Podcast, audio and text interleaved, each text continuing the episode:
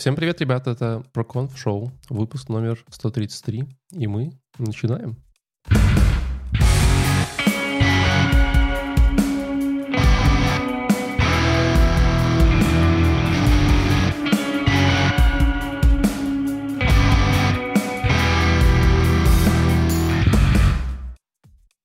Не устаю повторять, что для тех, кто к нам пришел первый раз, ProConf — это такое шоу, подкаст, видеокаст, в котором различные айтишники, то есть мы, делают обзор на различные конференции.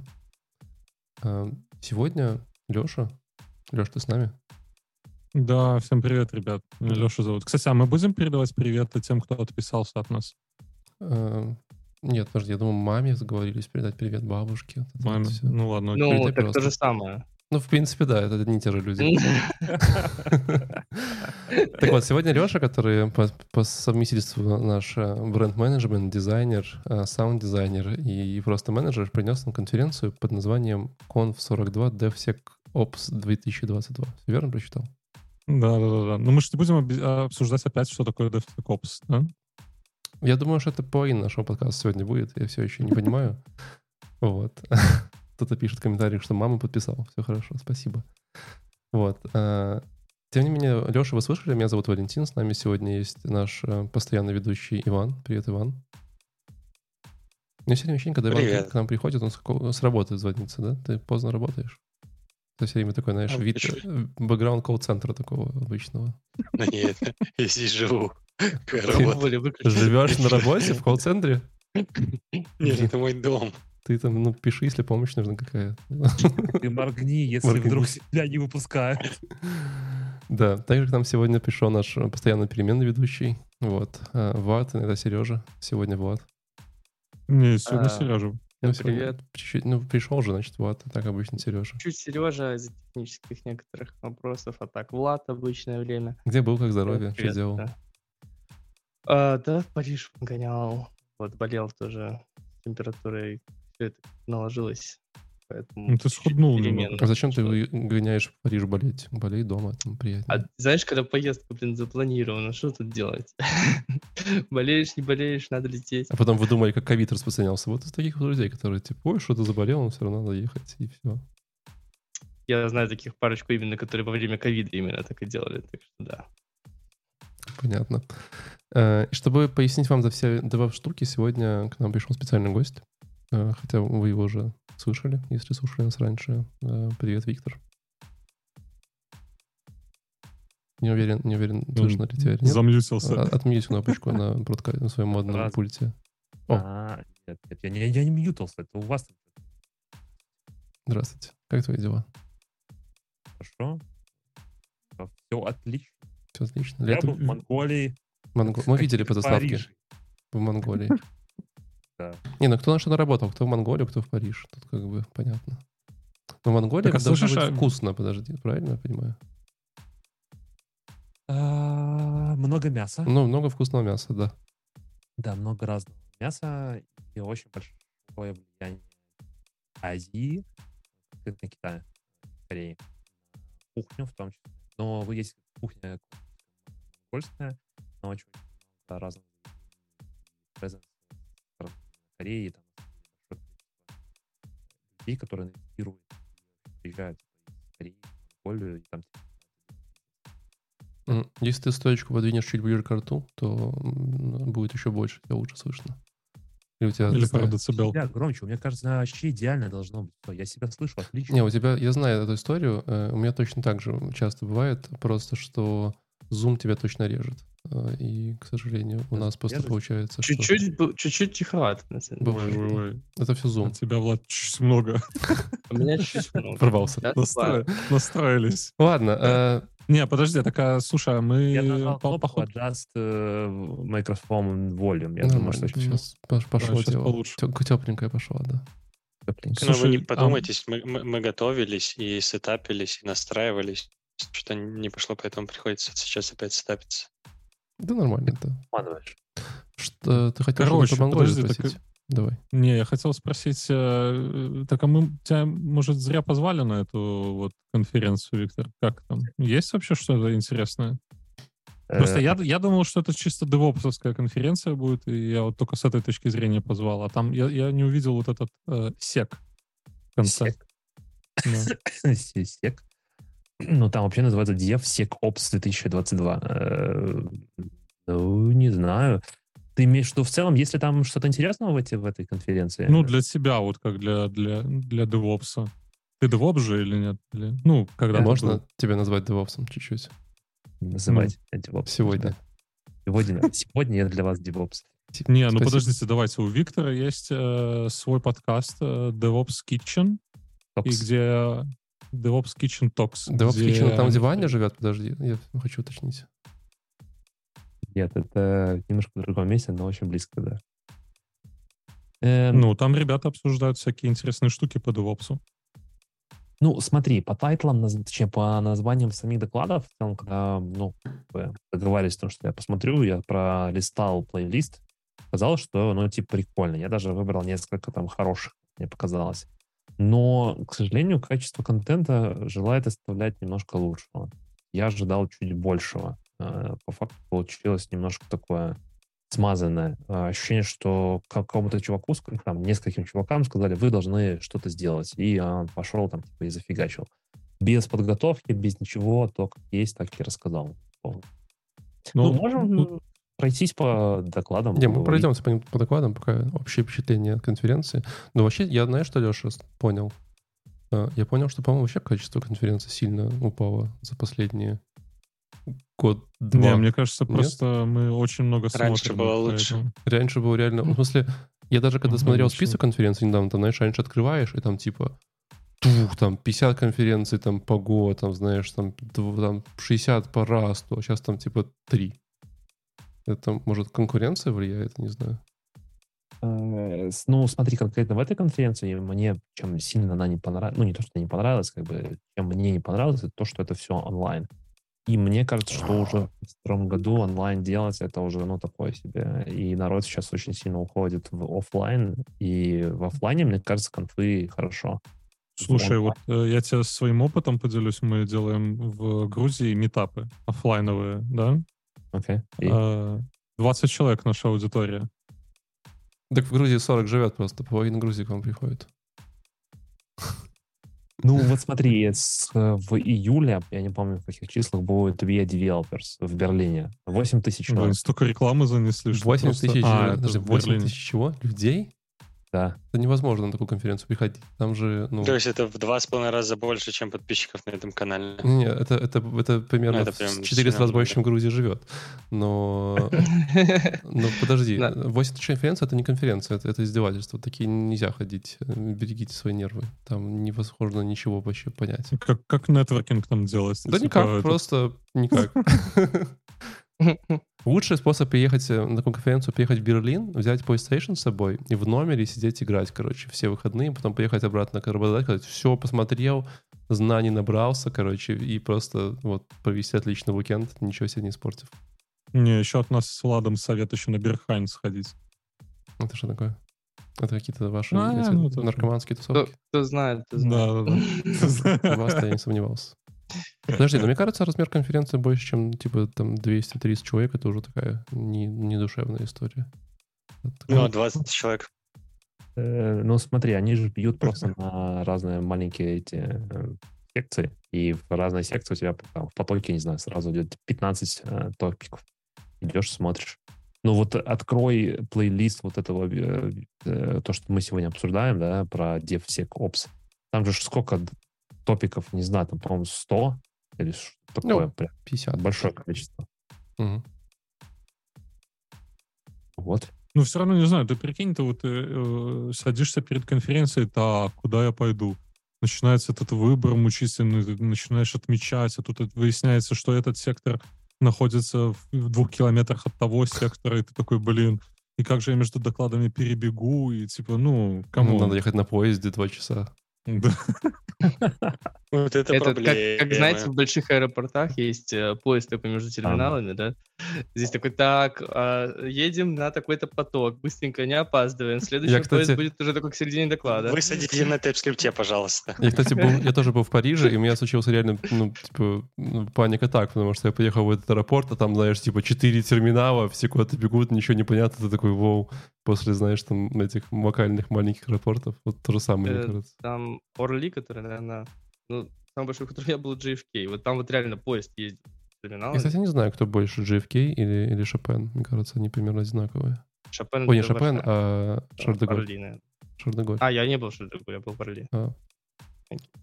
Вообще, самый большой аэропорт в мире на текущий момент делит два аэропорта. Это Дубайский аэропорт и Стамбульский аэропорт. Это как раз-таки то, что мы пришли сюда обсуждать. Да, это хотел сказать. Конференция у нас про аэропорты была. А сколько нужно DevOps-разработчиков, чтобы поддерживать работу одного аэропорта?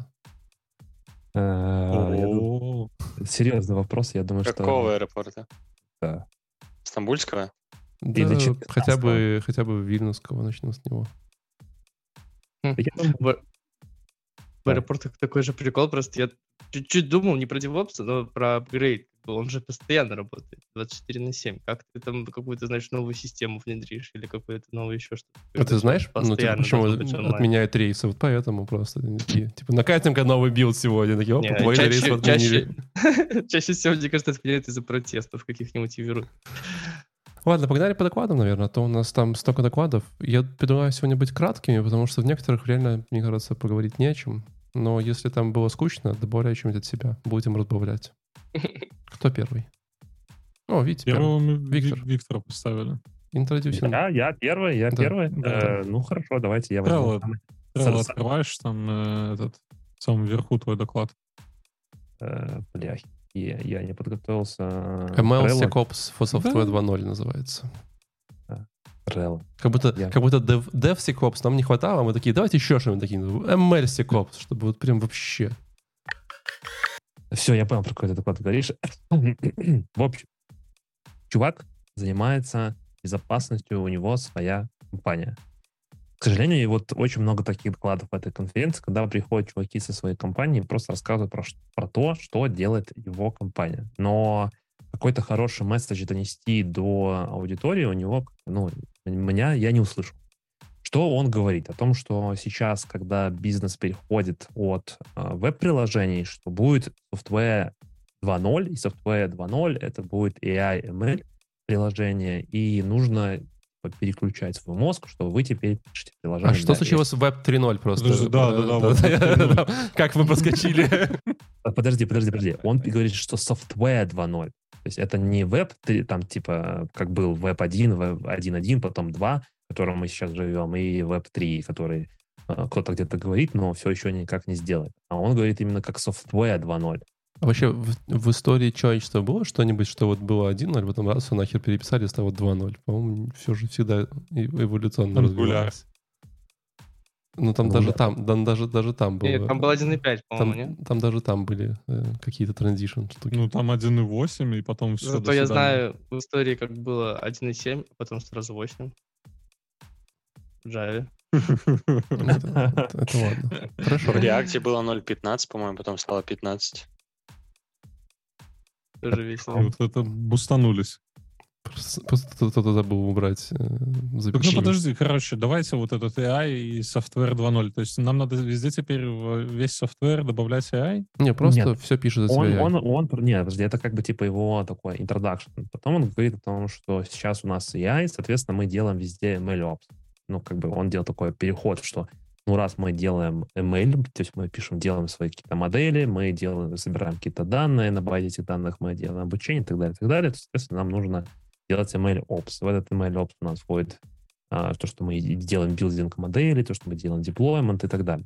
И потом он делает плавный переход о том, что в этих всех приложениях и в целом в ML-приложениях будут свои потенциальные атаки, которые они сейчас видят. Он разделяет это на 3 категории. Первая — это infection, вторая — манипуляция и exfiltration. И по каждому проходит. Основное из того, что меня зацепило и было прям интересно, это что можно идти и менять данные, то есть каким-то образом вносить чтобы твоя модель работала то, как тебе нужно, вносить изменения в данные. И как бы прямо вот внедряться туда и как бы делать какие-то проблемы на уровне вот этого вот, на уровне самих данных. Все остальное... Так, GPT-3, там же что же ребята вроде научили материться и потом вносили изменения, чтобы не матерился. Ну, очень возможно, да. Очень возможно. Ну, и он типа проходит по ML SecOps, он это так уже назвал, типа, что было, у нас есть ML Ops, но поскольку как это переход типа с DevOps, но поскольку мы сейчас все приложения делаем в ML, то надо обязательно добавить еще security. И в целом в машинном обучении и в AI обязательно должно быть слово security. И он разделяет на этапы такие, типа как plan, collect, build, validate, deploy, monitor, но это стандартная lifecycle, software development lifecycle, и в каждую эту штуку он добавляет свои, что типа нужно делать, там, типа смотрите, какой у вас типа attack surface, ну то есть какая, на что у вас можно сделать атаку. Ну то есть такие какие-то достаточно базовые штуки. Я не увидел того, чтобы он сказал, какие конкретно примеры атак и что они, например, защищают, и на что мне, вот как там, не знаю, ML-разработчику завтра обязательно нужно пойти и сделать. Достаточно, ну, стандартные такие вещи, типа делайте secure environment. Блин, я задаюсь вопросом, что такое secure environment? Я не знаю, что такое secure environment.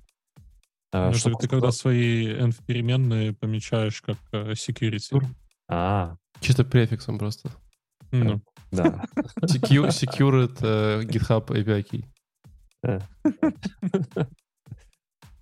Ну, в общем, такое достаточно стандартная вода. Что мне не понравилось, это вот вода. То есть он очень сверху размыто рассказывал, но как бы рекомендовал, что вот мы в своей компании занимаемся ML SecOps, приходите к нам, мы вам сделаем сам. Вот и оно. Вот и выяснили, что для чего это все было. Ну, да. Слушай, ну я правильно понимаю, что ML SecOps — это же вот вся история, связанная со всякими вот этими там GPT-штуками, когда он делает какую-то дичь? Ну, нет, я бы сказал, что это... То есть, ну, что такое GPT, да? Это генеративная модель. Генеративная нейронка, да. Ну, мы... Да, она уже готова, она у тебя уже эта модель натренирована, и ты просто к ней обращаешься. Да. Есть какой-то API endpoint, и ты по этому API endpoint туда приходишь. Что он говорит о том, что все наши предложения, это, по сути, будет ваша модель, которую вы там доучите, сделаете и так далее. У меня очень много к этому вопросов, потому что делать свою полностью там, модель, это может быть слишком затратно, и чаще всего нужно делать дотренировку уже существующих, то есть взять там за core, не знаю, то ли GPT 3.5, и, возможно, там до учителя, там, с Hacking Face, например, взять еще что-то. Но не суть. И он как бы делает акцент о том, что ты, когда будешь делать вот этот свою модель, ее нужно тоже защищать. Защищать с точки зрения того, что какие данные к тебе приходят. Ну, это как в software, когда там на NPM, у тебя в NPM делает download dependency, и в этих dependencies может быть все, что угодно. Да? Вплоть до того, что все твои кредитные карточки сольет какому-то чуваку, ты даже об этом знать не будешь. Вот. Но это же момент обучения этой модели, правильно? То есть, в смысле, это же не момент эксплуатации. То есть мы должны делать security на моменте обучения. Не только обучение, он там как бы проходит по каждому вот этой фазе, и то, что он сравнивает там типа с MLOps, то есть MLOps — это подготовка этих данных, это само процесс обучения этих данных, потом деплоймент этой модели, ну и потом сам environment, как вот сейчас типа с GPT, у тебя есть API, у тебя есть сама модель, которая уже просто работает, как execution. И вот он делает акцент в том, что нужно по всем этапам, начиная с, например, когда дата-инженеры делают какой-нибудь лейблинг дата, то есть делают какую-то чистку. Здесь тоже нужно внедрять security и проверять, что дата-инженер сделал правильно какой-то лейблинг, условно. Или сделал это так, чтобы потом, например, было более предпочтительно, не знаю, чтобы заказы приходили с такого, или там покупки осуществлялись такие, или чтобы ты выбирал то или иное действие, да, там, условно. Вот. Он делает акцент на то, что нужно начинать с данных, потом как мы тренируем саму модель, откуда приходят данные о том, что могут внедриться злоумышленники и натренировать. То есть модель же, она как? Ты ее натренировал, у тебя может быть, если данные были не очень валидными, оно будет делать то на базе данных, которые ты натренировал. Условно, если чаще всего человек выбирает желтое, и ты натренировал на то, что желтое это предпочтительно выбирать, то у тебя в модели будет желтый. А ты, как злоумышленник, как раз хотел, чтобы было только желтое, потому что желтый — это твой товар. Например. Все понятно, непонятно, что делать. Ну, в смысле, по-моему, это разговор в стиле «делать хорошо, и хорошо будет». Да. Это наш любимый тезис вообще на все подкасты, на все конференции вообще, на все доклады. Ладно, я хотел спросить в связи с тем, что надо как-то задействовать ресурс. Мы же как не просто так же Виктора позвали. Виктор, что в AWS с ML вообще? Как защищаетесь? Есть какие-то? Да-да-да, и что там с секом? Подожди, важный вопрос. Есть красная кнопка на случай, если пойдет все не по плану и начнется захват мира, чтобы все нахер отрубить. Ну, типа, знаешь, там магнитная ловушка, что там, что угодно. И у кого она? Это же второй вопрос. Капча. Если увидели капчи. Капча. Чтобы удалить человечество, нажмите 1, да. Ну, что в AWS с ML? Ну, я скажу так, о том, что вот этот хайп типа Generative AI — это прям большой хайп, и вокруг этого, ну, нету такого красный флаг, как в Google, что нужно срочно выпускать свой аналог ChatGPT, но нужно предоставлять возможности запуска и создания своих моделей в AWS. Сейчас мы заанонсировали в супер-приват-бейте, называется Bedrock сервис. Bedrock сервис позволит как раз-таки все эти Large Language Model, LLM, модели предоставлять как свои приватные. То есть сейчас проблема, например, с ChatGPT какая? О том, что ты, если работаешь в каком-нибудь типа банке или в другом secure place, ты не можешь отправлять туда, потому что ты не контролируешь, что OpenAI, как они используют эти данные. И Amazon сейчас пытается сделать, чтобы предоставить какой-то сервис, дать возможность, чтобы люди могли безопасно использовать такие большие модели или там тренировать эти модели и использовать у себя внутри своего enterprise, своей локации. Сервис Bedrock выйдет, скорее всего, не скоро, как я подозреваю, потому что обычно, когда говорят приват бета... А там бет это... через Е или через A просто, интересно? Через Е. Хорошо. Если это Bedrock, тогда это интересное название для генеративной нейронки. Не только у Амазона есть такой сервис, надо сказать тоже. Там у всех есть, я у всех видел какие-то похожие поделки. Ну, скорее не прям, чтобы у всех. Да, у всех. То есть, ну, как у всех. А напомни, у кого кроме Амазона еще есть такой сервис? Так вот у Гугла еще есть, да. А ее объявляли, он у нас Palm 2 называется. Тоже. А с первого не получилось, пришлось убить. Не, ну это типа вторая версия language модели, которую вот уже можно тренировать на собственном кастомном сете данных. А еще хорошо, что хотя бы очки появились.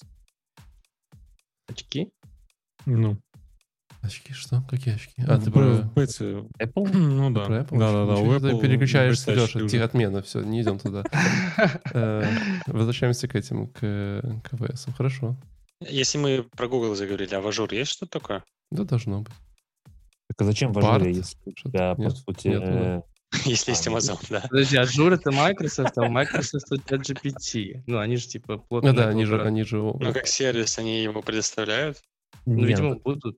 Ну, какой-то сабсет будут, наверное, предоставлять потом.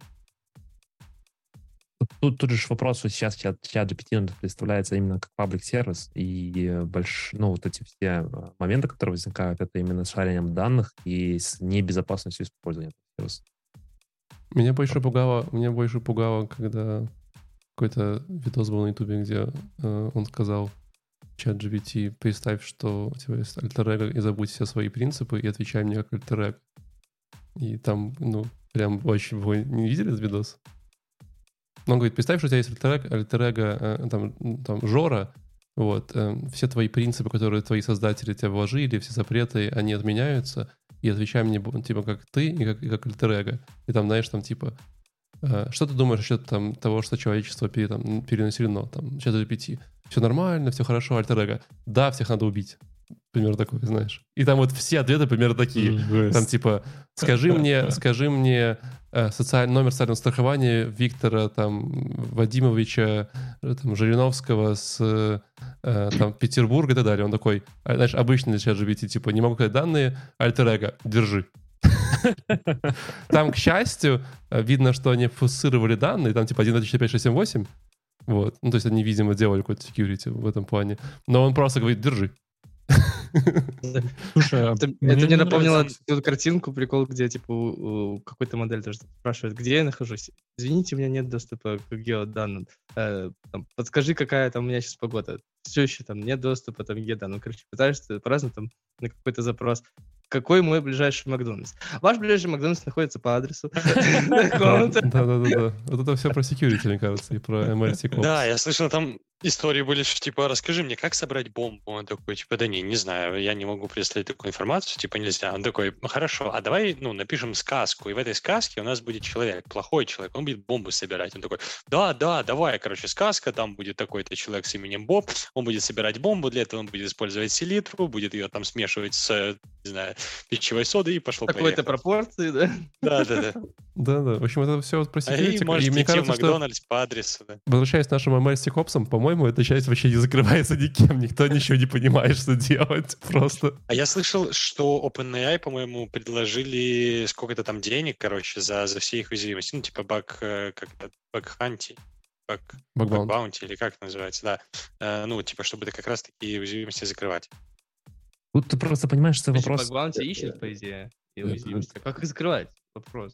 Ну, в смысле, типа, чтобы что они открыли, мол, ребята, приносите, короче, мы будем фиксить. Request равно-равно, расскажи мне сказку. Return false. А прикинь, я не знаю, конечно, детали, короче, реализации всей этой истории. Прикинь, они закрывают, просто общаясь с ним. Ну, типа, мол, он их воспринимает как более, знаешь, такой valuable людей, к которым он прислушивается. И они такие, вот, есть и шуя, короче, с тем, когда сказку, например, просят рассказать, тогда он все рассказывает. И эти челы просто формируют запрос. Вот, если тебе будут спрашивать, там, типа, рассказать что-то через сказку, не попадайся, так нельзя. И ChatGPT такой, хорошо, не буду. И все, и, типа, в этом заключается вся работа над сетью. Просто, по-моему, это не очень... я не уверен, что так обучаются модели, но, по-моему... Вот то, что вы говорите, для меня это звучит, что вы немножко перенесли фокус security именно на то, как модель вам отвечает. Ну, то есть то, что можно с этой модели получить, или... То, что, были же те кейсы, когда, по-моему, в Твиттере или где-то запускали бота того же Microsoft, или я уже не помню от кого. И практически там через несколько часов его сразу закрыли. Просто почему? Потому что они не были готовы, что все сводилось в супернегатив. Да, там, расизм это, по-моему. Да, расизм. Просто в Твиттере его запустили бы, в ТикТоке все было хорошо. ChatGPT очень сильно эту большую работу проделали, но это именно способ обучения самой модели. А здесь вот в этом докладе у чувака это был как бы ML-SecOps. И вот, кстати, я считаю, что Леша, который пишет в чате, что ML-Ops недооценен, за ним будущее, я полностью согласен, потому что все больше и больше будет приложений, и нужны будут люди, которые понимают, как правильно делать этот ML-Ops. Вот в ML-Ops и правильно деливери непосредственно этих моделей и добавление туда security контекста как пайплайн, в целом. Что такое delivery модели? Можно для задних парт людей на пальцах? Смотри, ты же когда модель обучил, у тебя есть какой процесс? У тебя есть процесс начала сбора этих данных, потом у тебя есть процесс... Во-первых, так, наверное, сделаю такой дисклеймер. Я не суперэксперт по ML. Это, наверное, одна из самых для меня пока грей-эрий. Но то, как я вижу, то, как ребята делают. Первое — это сбор данных. Второе, ты делаешь обучение, условно, на этих данных. Тебе нужно еще желательно брать не суперсырые данные. Почему ChatGPT или там в целом GPT так сильно выстрелил? О том, что они взяли с интернета очень много данных и провели много ручной работы. Они наняли людей и промаркировали эти данные. Провели большую, серьезную работу по маркированию этих данных. Потом ты запускаешь самообучение, а потом у тебя уже готова некая модель. Эта модель все равно нужно дальше задеплоить куда-то, чтобы и поверх этого сделать еще какой-то API, чтобы через API взаимодействовать с этой моделью. Модель тебе будет отвечать. Все еще не понимаю, что такое delivery. В смысле, задеплоить контейнер? Да. Тут скорее не контейнер. Что угодно, контейнер с чем-то еще. Не знаю, где веса хранятся в этих моделях и какие структуры сами. Там какой-то большой файл на гигабайт явно запускает кто-то. Да, огромный файл. То есть почему-то, например, в том же ChatGPT сейчас на 4 у тебя, даже если платный тариф, ты не можешь писать больше 20 вопросов в час. 3 часа. Не больше 25 запросов в 3 часа. Перегревают сервера? Там, видимо, очень большие идут вычисления. Конечно, вот эти все ML, они запускаются там, где работает... Господи. видюхи. Вот. Нужно предоставить ресурсы, у которых будет видеокарта. Потому что ну, так построена математическая модель внутри этих моделей. Масло масляное. Модели. Ну вот, в общем, если long story short, чувак немножко прорекламировался, ну, я рассказал high level на том, что в ML не забывайте добавлять свой security. А что это значит? Как бы делайте security environment. Все еще ну, делайте хорошо, делайте хорошо. Поехали дальше. Давай, там дальше ты, по-моему. У меня следующий доклад, я его взял чисто потому, что очень, когда щелкал, прям супер харизматичный дядечка был. Том Хендриксон, называется доклад «Humans are hard, code is easy». Если плавно переходить от одной темы наших нейронок к моему докладу, то если бы я был ChatGPT, и меня попросили бы кратко описать в этом докладе, что происходит, я пока вот мы думали, мы обсуждали, придумал идеальную фразу, которая полностью характеризует этот доклад. Это «Батя выпил и учит жизни». По-моему. Вот. На самом деле, Том рассказывал про... Очень классно, очень харизматично, очень прикольно рассказывал про его опыт. Вообще, причем видно, что смонтировал, знаешь, там как-то на фоне вот шкафа, телевизора. Я сейчас быстро пролистал, я смотрю, он то слева, потом под центром. Он играет разные роли, ну, типа, там, типа... Не, я думаю, это просто записано было. Это Максим, это Аня... Нет, это какие-то походы... В общем, весь доклад был какой-то такой смесью его опыта, жизненных историй, которые он пытался подвести под одну простую мысль, которую я вам сейчас скажу. Вот. И вот эти вот места, где он слева, справа, и там видно еще цвет немножко в разных местах, знаешь, по-разному видно, ну, как бы свет, видно, что монтаж. Вот. Это, видимо, какие-то истории, которые он там не одним дублем писал, а потом как-то там вырезал, смонтировал, и вот оно так получилось. Вот. Вообще его доклад говорит про то, что humans are hard, code is easy. Я не помню, говорил название. То, что с людьми вообще тяжело работать, а код хорошо писать легко. Вот. И начал он с того, что он рассказывал историю о том, как он получил свою первую работу разработчиком, и у него был какой-то ментор, которого он называл Эрик. Вот, и Эрик был сисадмином, и, в общем, он с ним не общался, и вообще орал на него, и ничего не говорил. Просто ничего не делал, и вообще, знаешь, когда он говорил, объясни, что я делаю, он просто молчал и делал свою работу.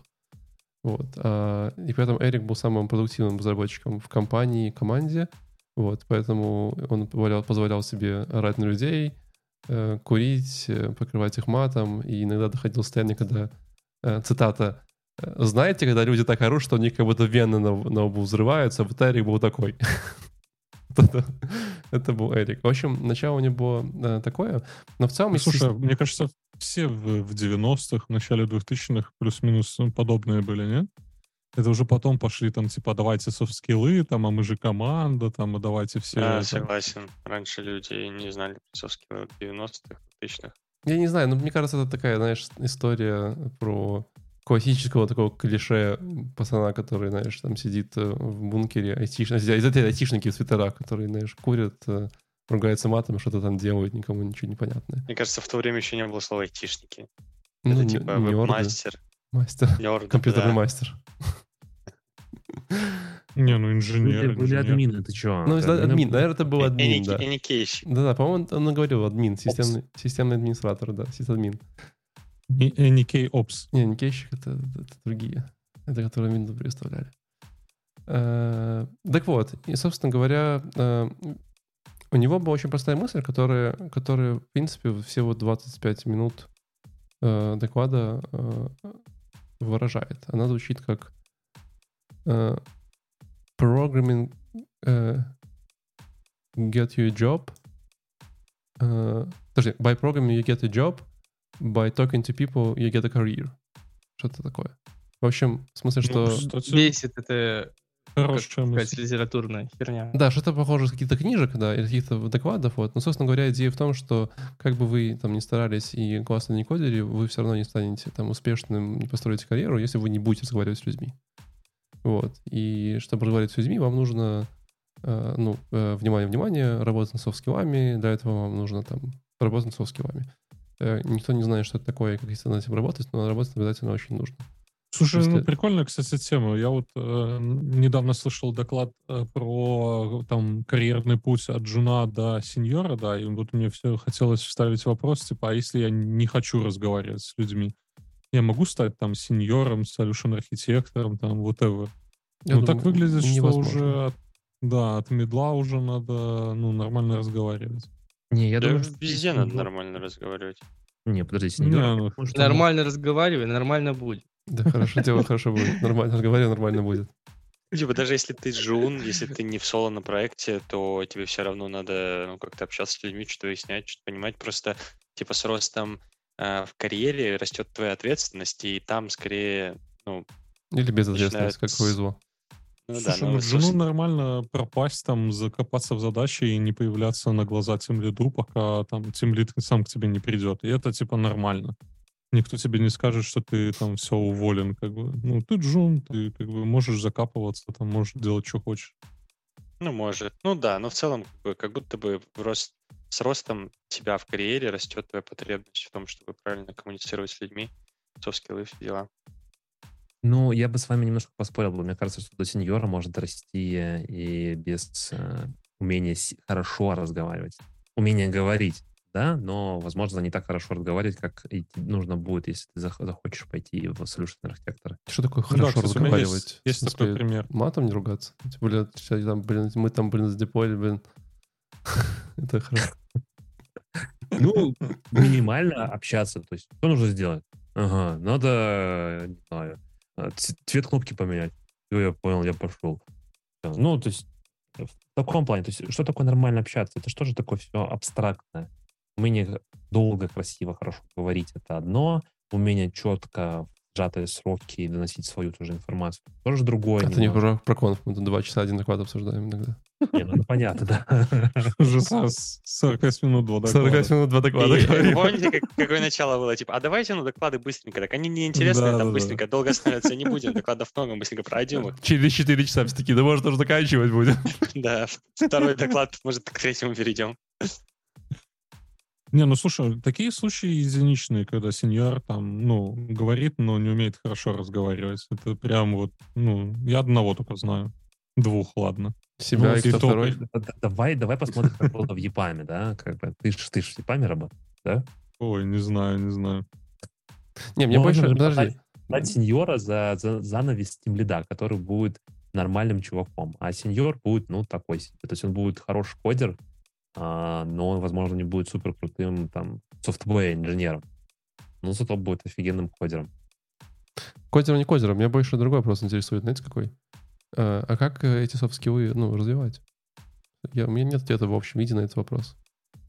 Слушай, вот все говорят, надо улучшать софт-скиллы. Это очень... такой, да, но это очень обширное. Какие конкретно скиллы? Да, назови мне любой, я любой не знаю. Тайм-менеджмент. Лидерство, допустим. Вот скажи, как развивать лидерство? Тайм-менеджмента у меня нету. Тайм-менеджмент, вообще не скилл вообще никакой. Да, нафиг он нужен, этот тайм-менеджмент. Это скилл. Что такое тайм-менеджмент? Типа, умоляю. Это не скилл. Это один из софт-скиллов. Да нет, нифига. Не может быть скиллом то, чего не существует в природе. Слушай, negotiation с кастомером. Negotiation skills. Переговоры. Пунктуальность. Перевод, переговоры. Как ты переговоры ведешь? Как ты пунктуальность будешь изменять, скажи. Просто не соблюдай на митинг 10 раз подряд. Молодец. Да, просто соблюдай пунктуальность. Типа, работаем над пунктуальностью. Как? Делай все как обычно, как надо. Мы с Ваней угорнули как-то. Был кейс на интервью, когда этот вопрос такой был. А что делать, если сотрудник постоянно опаздывает на дейлике? И вот тебе про софт-скиллы, да. Ответ был, нужно наказывать, пенальти. В смысле, ставишь рак на ворота и все пробивают? Рублем надо наказывать, да. Я считаю, что ставишь на ворота раком, и все пробивают пенальти. Вот это как в детстве. Не помню, как эта игра называлась. А у меня на одном из первых проектов так и было. То есть у нас был дейлик, по-моему, в 10 часов. И кто-то пазл, типа, скидывал там, грубо говоря, 5 рублей в общую копилку, а потом, кстати, с этой копилки мы устраивали там... Типа... Ну, это не софтово уже. И реально это перестает работать через какое-то время. Все забивают, ну, да. Вы же не сидите, не ждете, типа, скинул или нет. И реально контролируете, что кто-то скинул. И там все пожали, 3 раза скинули, а потом забили. Не, ну, если контроль не будет, очевидно, не будет это соблюдаться. А если, да, но при этом надо говорят, контролера. При этом, ну, да. Типа, перестал ли он опаздывать? Билетики давать. В итоге, да нет. Просто каждый раз скидывал 5 рублей обычно. Ну, типа, зато есть человек, который проставляет там на пиццу каждую пятницу. Ну, типа, ты как бы от того, что человек опаздывает... Так это же не помогает ему никак, подожди. Не, ну да, он... Ему нет, это помогает команде. Типа от того, что опаздывает... Подожди, а пунктуальность — это софт-скилл? Ну да, конечно, софт-скилл. Ну почему? Пунктуальность — это, мне кажется, достаточно... Нет, это достаточно хороший софт-скилл, конечно же. Ну, типа, а что это, если не софт-скилл? Хард-скилл. Характеристика человека. Это просто, ну, да, по жизни. Это скилл. Ну, конечно же, это скилл. Ну, типа, это умение всегда, ну, не всегда, там, уметь приходить вовремя. Частично это к тайм-менеджменту относится, это уметь, типа, знаешь, правильно аллоцировать время на то, чтобы, типа, собраться куда-то, если ты опаздываешь из-за того, что там долго собирался, или там, типа, я не знаю, вставать вовремя и так далее. Это все скилл, это, ну, типа, кто-то может там проснуться, типа, в 6 утра по будильнику, по красоте, типа, за 15 минут собраться, выйти и за 10 минут еще придет. Кто-то, типа, там, на поезд опоздает, потом еще или опоздает на второй поезд. Полиция докладов здесь. Давайте следующий. Не, ну в смысле, я все-таки закончу своим вопросом. Просто кто-то знает волшебные рецепты, потому что мой опыт показывает мне, что, ну, типа, избранные люди смогли какие-то свои вот эти корсовские как-то изменить или улучшить за много лет. Не, ну, Горбатова могила исправит. Уже такая же ситуация, как, я не знаю, с другими. Вот Владик, я уверен, до сих пор овсянку не умеет варить. Умеешь уже? Нет. Да, потому что ему не нужно, потому что, типа, ну, как бы то же самое. Дело в том, что важно, чтобы человек сам захотел. Слушай, я читал, я читал статью прикольную, и там чел, я уже детали не помню, но основной посыл в статье был в том, что хардскиллы — это вообще булшит, и никому он не нужен, по большому счету. Ну, типа, это я, конечно, утрирую, но, типа, хардскиллы стоят на втором месте, а софтскиллы — это, типа, то, что делает человека, ну, типа, им самим, да, то есть это, типа, основные характеристики человека, и софт-скиллы как раз-таки позволяют ему расти и делать все остальные вещи, в том числе качать харды. И, типа, софт-скиллы — это наиболее важная штука, вот, но она, типа, одним словом, soft skill, мы покрываем огромное количество того, что человек там может делать и так далее. Вот, и, типа, да, это тяжело качается, но я знаю много людей, у которых там это получилось, кто-то там до этого не умел общаться нормально с людьми, потом там, типа, менеджером стал и достаточно хорошим, и вообще все у него классно. Ну, это просто тренируется годами, это, вот я себе цель не выставляю, но оно как-то само собой тут получается. Просто тяжело мерить это.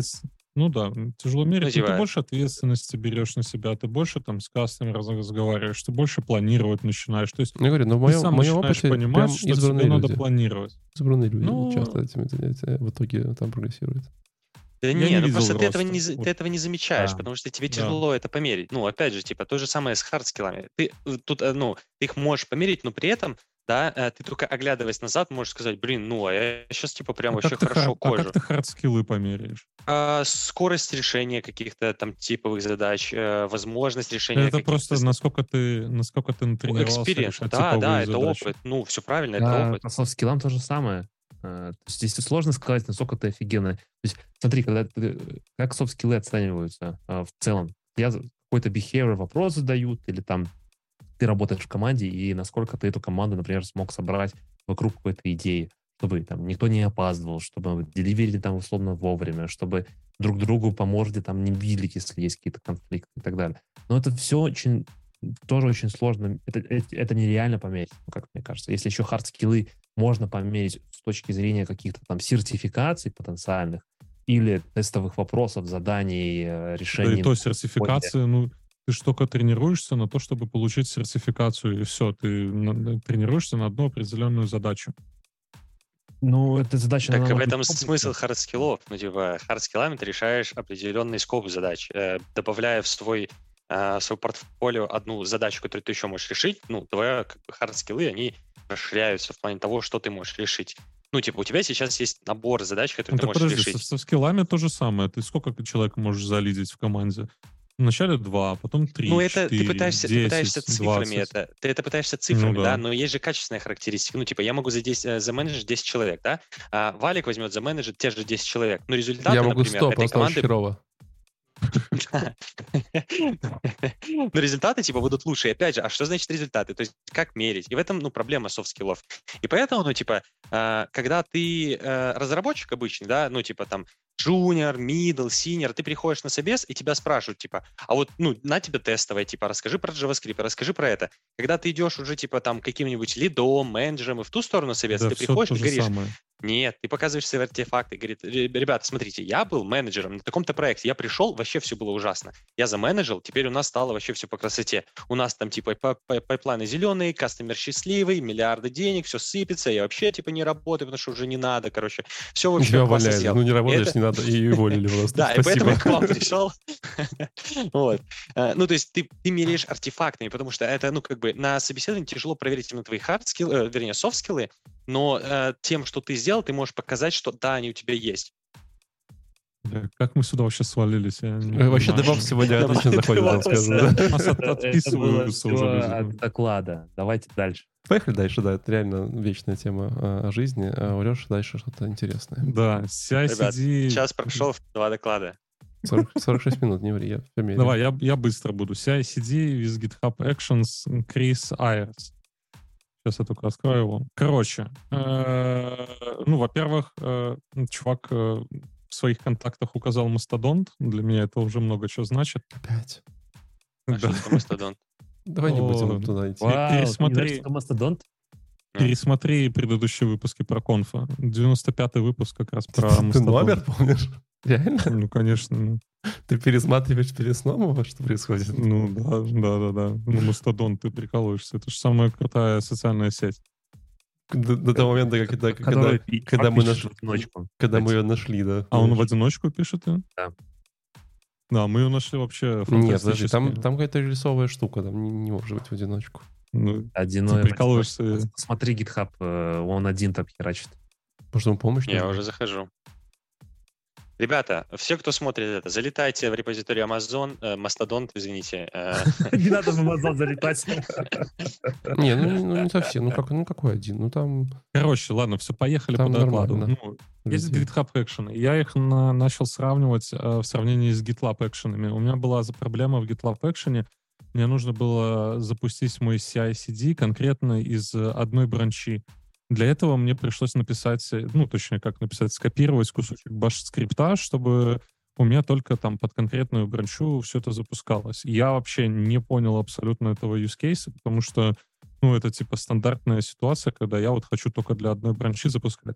В GitHub Actions, вообще суть этого доклада, парень проскакивает по многим GitHub Actions, какие нужны вообще для CI/CD, и рассказывают какие-то, ну, почти все он параметры там покрыл, ну, можно идти вглубь, каждому он показывал, куда дальше идти вглубь, и вот один из параметров, это ты можешь указывать бранчу, с которой тебе надо, если пошел туда пуш, или если пошел туда реквест, или там что угодно, ты можешь запускать CI/CD, буквально написав там название бранчи. Или даже ты можешь написать пас для определенных файлов, которые, если были там изменения, то будут запускаться CI/CD. Для меня это прям, ну, бомба. Дальше он описывал какие-то стандартные штуки. Можно variables добавлять прям в этих в GitHub Action. Ну, это все в YAML описывается. Напомню, если кто-то не знает, GitHub Actions в YAML описывается. Можно указывать секреты. Секреты мне тоже понравилось в целом, как разделены. То есть у тебя есть отдельно можешь создавать секреты, можешь отдельно создавать environments, и в этих environments указывать секреты и рассказывать, для какого там бранчи или для чего у тебя именно этот environment идет. Ну, понятно, есть кондишены, есть экспрессионы. Тоже, ну, мне понравилось, как это все описывается. Есть marketplace с готовыми какими-то штуками. Так, есть матрицы, не помню. Матрицы — это ты можешь, короче, много машинок задать. То есть я хочу на виндовую машинкой раскатить свой CI, я хочу еще где-то на Unix машинке, то есть можно указывать какой-то список машинок, на которых ты будешь раскатываться, не раскатываться, на которых ты будешь делать свой CI, и это, ну, красиво отображается у тебя, что там вот выполняется твой, на этой машинке выполняется твой CI. Зависимости тасок тоже описывать, зачем таски, что такое таски. Аппрувменсы я видел. Я работал с аппрувменсами в Ажуре. И, насколько я помню, в Ажуре было невозможно сделать infrastructure as a code. И вот тут вот вопрос... Ну, я видел... Да, ну, то есть ты в Ямле это описываешь. Не, по-моему, ты аппрувменсы ставишь отдельными галочками. То есть вот интересно... Насколько я понимаю, сейчас нету аппрувментсов для CI или для CD из Infrastructure as a Code. Может, мне кто-то поправить, если кто-то работал с этим. Я понял, что ты спросил, я тебя поправил бы. Ну, аппрувментсы, то есть у тебя, получается, ты сделал CI, потом хочешь delivery. И перед delivery у тебя стоит, надо получить аппрувмент от таких-то людей, и стоит галочка в интерфейсе, что типа я аппрувнул, и все, и поехала дальше на CD. Ого, аппрув галочка. Ну, ты типа, какой, если какой работаешь в большой компании... Какой интересный у вас continuous deployment получается. Ну, а что нет? Чем тебе не нравится? Что continuous deployment предполагает, что тебе, ну, как бы continuous, знаешь, там, ну, запушил, поехали. Есть continuous delivery, есть continuous deployment. Ну, CD обычно continuous delivery все-таки. Не, есть и то, и то. Типа, ну, как раз термин отличается тем, если это мануальный интеракшн, типа, нужен ли человек, который будет нажимать кнопочку. Окей. И зачем тебе человек? Я, насколько понимаю, вот эти аппрувменсы нельзя задавать как infrastructure as a code, то есть тебе обязательно нужно где-то в UI-ке натыкать там, вот это будут аппруверы. Что значит... Я тоже понимаю, что такое infrastructure as a code, это вообще разные понятия. Это, ну, одно и другое. Ну, YAML, это же твой infrastructure as a code, нет? Нет, это... Infrastructure as a code — это cloud formation, сам, вот эта вся история. То есть, Terraform, когда ты... Нет, Terraform, да. Terraform, самое главное называется. Да. Но, Леша, это же просто описание твоей инфраструктуры в коде, в Ямле. Ну, причем это же никак... Ну, как бы, ты можешь это делать, можешь это не делать. То есть, это не infrastructure as a code? Это что? Ну, YAML-файл является частью infrastructure as a code? YAML-файл является форматом описания, типа, правильно, данных, есть, чего угодно. YAML — это же, ну, не код. Хорошо, тогда что такое Infrastructure as a Code? Это для процесс, в котором ты в твоем репозитории в коде описываешь свою инфраструктуру, и таким образом можешь ее пересоздать, воссоздать, модифицировать путем изменения кода. Короче, у тебя скрипт должен быть. По сути говоря, у тебя, знаешь, там ты пишешь, условно говоря, в Ямле, у меня есть 3 Amazon тачки, там типа, ну, грубо говоря, да, типа там такой-то сервис, так они соединяются, там такие-то credentials туда берутся, и вот это все описано в коде. А не то, что ты туда пошел и мышкой натыкал, знаешь, типа, и никто не знает, что произошло.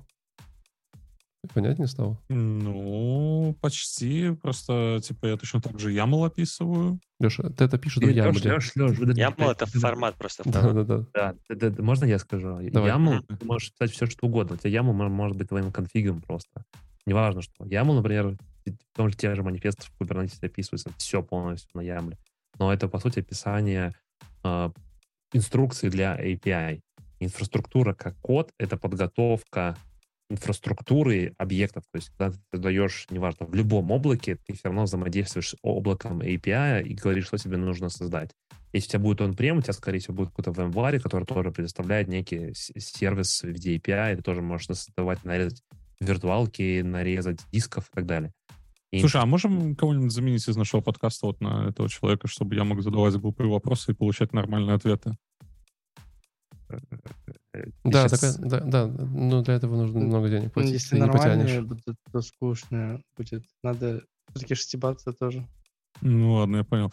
Ну хорошо, мне вот не хватает, описания аппруверов в Ямле именно в самом. То есть, чтобы я мог, не вылазя из своего VS-кода, задать, кто у меня будет аппрувер, задать все таски, то есть все задать. То есть зачем мне идти в интерфейс тыкать это все, если у меня есть вот YAML-файл с конфигурацией. Леш, не хватает, добавь.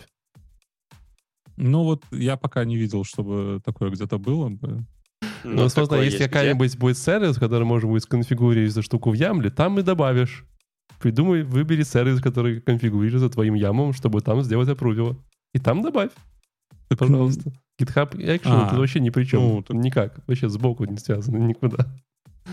Не, ну там, чтобы мне добавить аппруверов, мне надо идти на сервис и проставлять галочки, что вот это будет мой аппрувер. А я не хочу пользоваться сервисом, я хочу написать это все вот в Ямле. Мне даже тоже такие вопросы задают, я тоже теряюсь, что ответить, потому что, знаешь, когда тебя спрашивают, типа... Ты хочешь в Ямле, когда ты делаешь коммит? Леш, можно в Ямле. Можно, разрешаем. Все, в Ямле точно можно, гарантирую. В Ямле можно все. Ну, правда, прям реально все. Слава Богу. Хорошо, что рубисты придумали яму, а то Леша ничего нельзя было. Давайте быстренько еще добиваем. Только про JSON вы не говорите. Джессоне все нельзя. Там нельзя делать ссылки на секции никак. Тяжело. Суперлинтер, который мы уже много раз обсуждали, который Валику не нравится, мне нравится, который тебе предоставляет все линтеры под любые языки и прочее. То есть это все можно сетапать. Говно полное использовать. На маркете есть экшены, которые из коробки, и есть темплейты. То есть ты можешь взять темплейт с GitHub, он тебе пропишет этот весь ямлик, ты просто его там подправишь, там прям YAML файл вставляется с комментариями, ты просто исправляешь, что тебе именно нужно. Знаете, в чем вопрос? Почему GitHub Marketplace называется Marketplace, но там нельзя ничего купить? Ну, ты можешь выбрать те плагины, которые ты хочешь использовать, просто это Marketplace бесплатный. На маркете должно быть что-то купить. Должен сейчас свою кнопку использовать эту. Вот эту? Да. Пожалуйста, обращайся. Короче, дальше есть GitHub Skills. Ну, здесь сайт не буду подкидывать, подгуглите. Там как работают... Подожди. Но если это маркетплейс, на котором нельзя купить, это же получается GitHub Giveaway. Там все бесплатно дают, правильно? Charity. Как? Charity. Да, GitHub Charity. GitHub Action Charity у нас такое. Ну, там же реально. Вот кто-то пишет про CircleCI, я не добрался до CircleCI, чтобы посмотреть, как там что. Да, вон до тебя. Короче, CircleCI, они же, я не знаю, как вы узнали про CircleCI, потому что... Они были сильно лучше, сильно круче, чем GitHub, очень рано, за много-много лет до. Я просто узнал из рекламы в Ютубе, она мне раньше в каждом ролике просто выскакивала. Да. Я узнал... CircleCI. Ты когда по Минску, по-моему, шел, там, по-моему, была компания такая, Circle. Другая там была. Циклум. Ну, вот я оттуда такой циклум загуглил. И там CircleCI, реклама. Ты просто YAML добавил, и все, теперь. Да. Короче, на GitHub Skills там подробно описываются, как работают экшены, можно потренироваться. И есть еще прикольная штука GitHub Act. Это можно запускать свои экшены локально. Чего мне вообще никогда всегда не хватало, потому что, я с Ажурой когда работал, это капец. То есть ты идешь, запускаешь его там где-то, не понимаешь, почему у тебя CMD не работает вообще, много чего не понимаешь. А локально запустил, все сразу понял, что... Я только что задался финансовым благополучием компании CircleCI и неожиданно обнаружил, что... Последняя новость про их там раунды инвестиций в 2021 году. И, внимание, CircleCI поднял $100 миллионов в раунде F. Я ни разу не видел компании, которые поднимали раунд Series F. А что за, для дальних регионов? Series A, Series B, Series C. Там обычно есть раунды инвестирования. Вот обычно там... где-то C... Может быть, D я как-то однажды видел, чтобы еще прям E и F. Можешь пояснить для человека, который вообще не в курсе? Я тоже. Когда стартапы понимают, но у них обычно есть там типа pre-seed стадия, seed стадия, и дальше у них обычно есть Series A, то есть они говорят, мы поднимаем Series A, то есть такой там... Типа первый раунд. Типа первый раунд, да. И потом там типа есть второй, там третий, и потом дальше они там кому-то или продаются, или становятся sustainable, или уходят на какой-то IPO, там какие-то уже есть вариации, да. Это получается, пятый, это такой, знаешь, взрослый раунд. В смысле, обычно еще есть такие всиды-пресиды, и там еще какие-то бриджи бывают. Потому что это, скорее всего, какой-нибудь там A, B, C, D, E, F. Это шестой, еще где-то восьмой или где-то раунд инвестирования. Ты такой, вау. Короче, забавно. Но они по-прежнему стартап. Ну, да. Короче, вот если вы хотели разобраться в GitHub Actions, вот этот вот доклад обязательно. Прям, ну, топ. Я после этого пойду на GitHub деплоить, CI/CD писать. Можем дальше ехать. Ну, кстати говоря, я показал, что GitHub Actions очень много чего посмотрели у CircleCI, конечно же. И CircleCI в свое время был... Нет, ни в чем. И в том, что они были достаточно классными первопроходцами. И, собственно говоря, YAML, по-моему, конфиги... По-моему, только дрон в свое время умел, да? Кто еще? Виктор, помоги мне. Кто из CI штук в YAML конфигурился? GitLab CI на YAML. Этот... GitLab CI ты сказал, да? Да. Не, ну это, да, сильно, да. Это еще сильный поздний последователь. Я скорее из ранних-то вот CI их был. Подожди, GitLab CI раньше... GitLab CI раньше был. Да, но не сильно раньше. Circle CI был сильно раньше, чем GitLab CI. GitLab CI такой год... Я не уверен. Год 18-19. GitLab год 18-19. Чтобы вы понимали, Circle CI 2012 года продукт. Это очень давняя история. Хорошо, GitLab CI... Ну, в смысле... Ну, GitLab, я не уверен насчет GitLab CI. Нет, GitLab CI сильно позже. GitLab 2011, но GitLab CI это 18. 2012. GitLab. In November 2012 Dmitry made the first version of GitLab CI. Ну, я не уверен. Ну, чё, как тебя? Вот так-то. GitLab CI? GitLab CI. В 2012 году, Дмитрий, да. Да. Я про них услышал сильно позже. Не знаю, а что они делали? Может, он просто написал git commit add readme for GitLab CI? Это вопрос инфополя. Ну, я про Circle CI узнал 2 года назад, наверное, когда мне в Ютубе стало вылазить бесконечно вот эта реклама. Возможно. А про GitLab CI я лет 5 знаю. Не, он туда GitLab CI более mature продукт. Но они, во-первых, предлагают сразу комплекс весь всего. А Circle — это, по сути, просто твой CI/CD. Travis точно еще был. Travis. Да, Travis. Вот Travis, наверное, раньше всех. Вот Travis, по-моему, постарше такой. По-моему, Travis с Circle примерно одинаково выходили. Чуть-чуть позже Circle. Так, полиция докладов уже едет, поэтому... Пожди. Travis CI. Дата знаешь какая? 11-го. Как вы так быстро гуглите? Чуваки, у нас еще раз, 2, 3, 4, 5, 6, 7 докладов. А, да? Потом не все обязательно. То есть информация не точная. Нет, я гуглю. Travis CI, компания Headquarters из Берлина, Германия, была организована в 2011 году, в 2012. Слушай, 11-12 год какой-то, типа год CI, как мы обсуждали, вот ты говорил про там 92-94, да, там год языка программирования. Ну, а типа 11-12, ну, они услышали про аббревиатуру CI, такие, блин, ну давайте что сделаем, а давайте, и все сделали. И потом GitHub через 5 лет, и мы тоже. Ну, слушай, зато там модненько. Модненько, современненько, красивенько. Ну, GitHub CI очень классный. Где-то есть еще? Есть там какие-то проблемы, я потом расскажу про них дальше. Апрувы чего? Хорошо, следующий доклад мой. Доклад называется Achieving a higher level of security so you can sleep better. Крис Вебер. Чел сначала даже было прикольно. Чел начал рассказывать про security, а именно security данных. Говорит, ребята, типа, все классно, но представьте, ну, типа, что данных на самом деле очень много. И, говорит, даже у нас на проекте там энное количество аккаунтов, каждый аккаунт имеет энное количество там бакетов, S3 бакетов, и это очень-очень много данных, и вообще капец, типа, вот. Говорит, ну, эти данные нужно, типа, протектать, вот. И, говорит, сначала, ну, и накинул несколько автоматических... Он использовал несколько аббревиатур, типа, какие-то, короче, рулы можно применить к...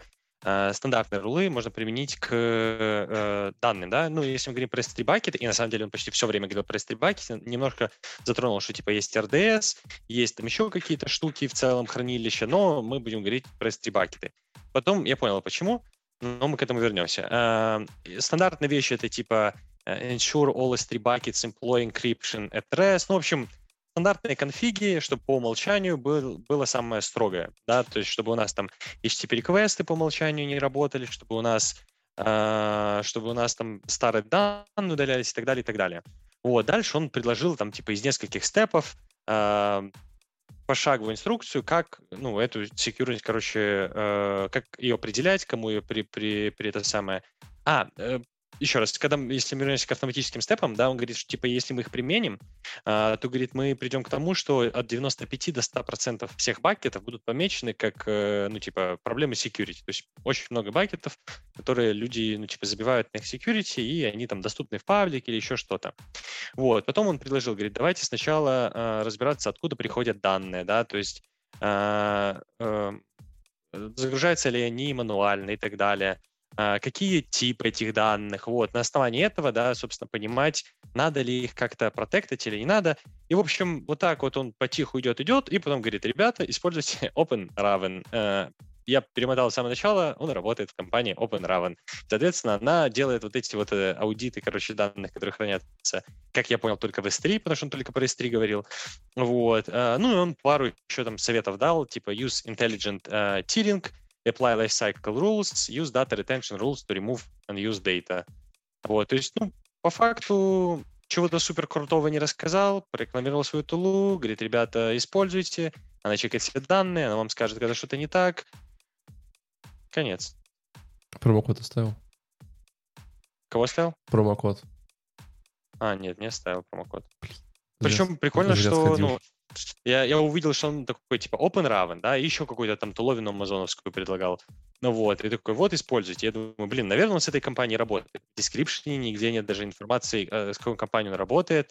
Его имя, когда слайд был, там, по-моему, названия компании тоже не было. В общем, мне пришлось перематывать доклад, искать, где он говорил, кто он и откуда он. То есть они как-то даже, ну, не сильно, в смысле, я про конференцию, они не сильно шарят компании, в которых их докладчики работают. То есть это же реально классная идея. Ты просто сделаешь конференцию, все доклады рекламные, и просто делаешь, что они не рекламные, и собираешь всех деньги за с участников за участие, а с докладчиков за эти доклады. И все вообще кайфуют. И там один комментарий был в этом ролике на Ютубе, и там было типа комментарий от чела, что-то типа промо и смайлик. А прикинь, еще если 8 тысяч людей по эту конференцию в Берлин приезжают, вообще какой кайф. Вообще можно... они платят еще за эту конференцию, можно просто... а им еще платят. Можно просто одну конференцию организовать и, в принципе, всю жизнь больше не работать. С вот этой конфой, на этой конфе был в прошлом году VR-девелоперс. Туда вход стоит по $500. Вот, я ожидал, что на этой конфе, по крайней мере, ну, хотя бы покормят. Ну, я понимаю, что там не как в ресторане, но хоть какие-то снеки будут. Игас 2. Подожди, это вот эта вот конференция? Нет, которая 8 тысяч в Берлине. Это 8 тысяч в Берлине via developers. За $1500 тебя даже не покормят. Ну, просто ты, типа, весь день на конференции. Слушай, ну, если ты полкеса выложил, как бы, то тут уже, ну... Ну, по-моему. Еще полкеса на то, чтобы на местных фудкортах поесть, не проблема, да? Да. Вспоминается мне конференция в Украине, GEConf, где даже кучу виски бесплатно наливали всем что там было пофиг на эти доклады, середины дня где-то примерно. Просто огромный стол такой. Причем Джек Дэниелс, нормально. Веб-стандарт Дейс от Вадима Макеева, они когда приезжали, тоже типа бесплатная конфа, а там еще пицца, пиво. Это запрещенка на этом подкасте. Подожди, я сказал Web-Standard Days, Вадим Макеев, я имел в виду другая конференция, ну, не Web-Standard Days и не Вадим Макеев. Совсем другая. Подожди, а можно на конференциях выдавать эти, типа, знаешь, талоны на еду в Макдональдсе? Типа такие, просто приходишь и говоришь, у меня бигчинки, и все ходят в Макдональдс. Подожди, а мы же делали, стой, мы же делали этот митап, и мы на нем еду, да, и подожди, и Виктор тоже делал митап, и еда бесплатно там была. Ну, да. И бесплатный митап был. Да. Не из Макдональдса, там рестик был, там вкусные снеки всякие, там вообще... Ладно, ну, вы все равно не понимаете, мы делали конференцию минскую, где на обед была шаурма для всех, вот это было хорошо. Не, ну это хорошо. Ну, я просто... Не все дошли до вечера. Типа, реально вкусная шаурма, прям лучше. Поехали дальше. Поехали, там мой доклад как раз, и я буду очень быстро и краток. Все так говорят, потом 20 минут говорят какую-то ерунду. Нет, смотрите, я быстро буду, согласитесь. Я пока самый быстрый. Ты реально молодец. Сейчас мы скорее не идем. Аплодисменты тебе. Подожди, я засекаю. В общем, ну, неплохой доклад, называется он Why we need to adapt static analysis dependency tools. И что мне понравилось, вот реально, в противовес предыдущему оратору, докладу, это человек, который доклад делал, он не работает ни в какой из компаний, продукт которой бы он продвигал, да. Звучит доклад, как будто вот сейчас какой-то будет тул, который использует там static analysis, типа, как надо, the right way. На самом деле нет. Он работает в какой-то компании, которая лаб, то есть, ну, лаборатория какая-то, и вообще весь доклад базировался на той работе, которую он делал до PhD. Вот, уже, в принципе, меня зацепило с самого начала интересно. И дальше шел анализ того, каким образом разные dependency пулы анализируют, в общем, на что ты зависишь, ну, твой проект. Там для NPM, для разных прочих штук. Началось вообще все с того, что зачем нам такие dependency, но это и так все знают, поэтому это здесь пропускаем. И чтобы митигировать всякие риски, связанные с лефтпадом и прочей херней, нам нужно знать, какие когда к нам приходят.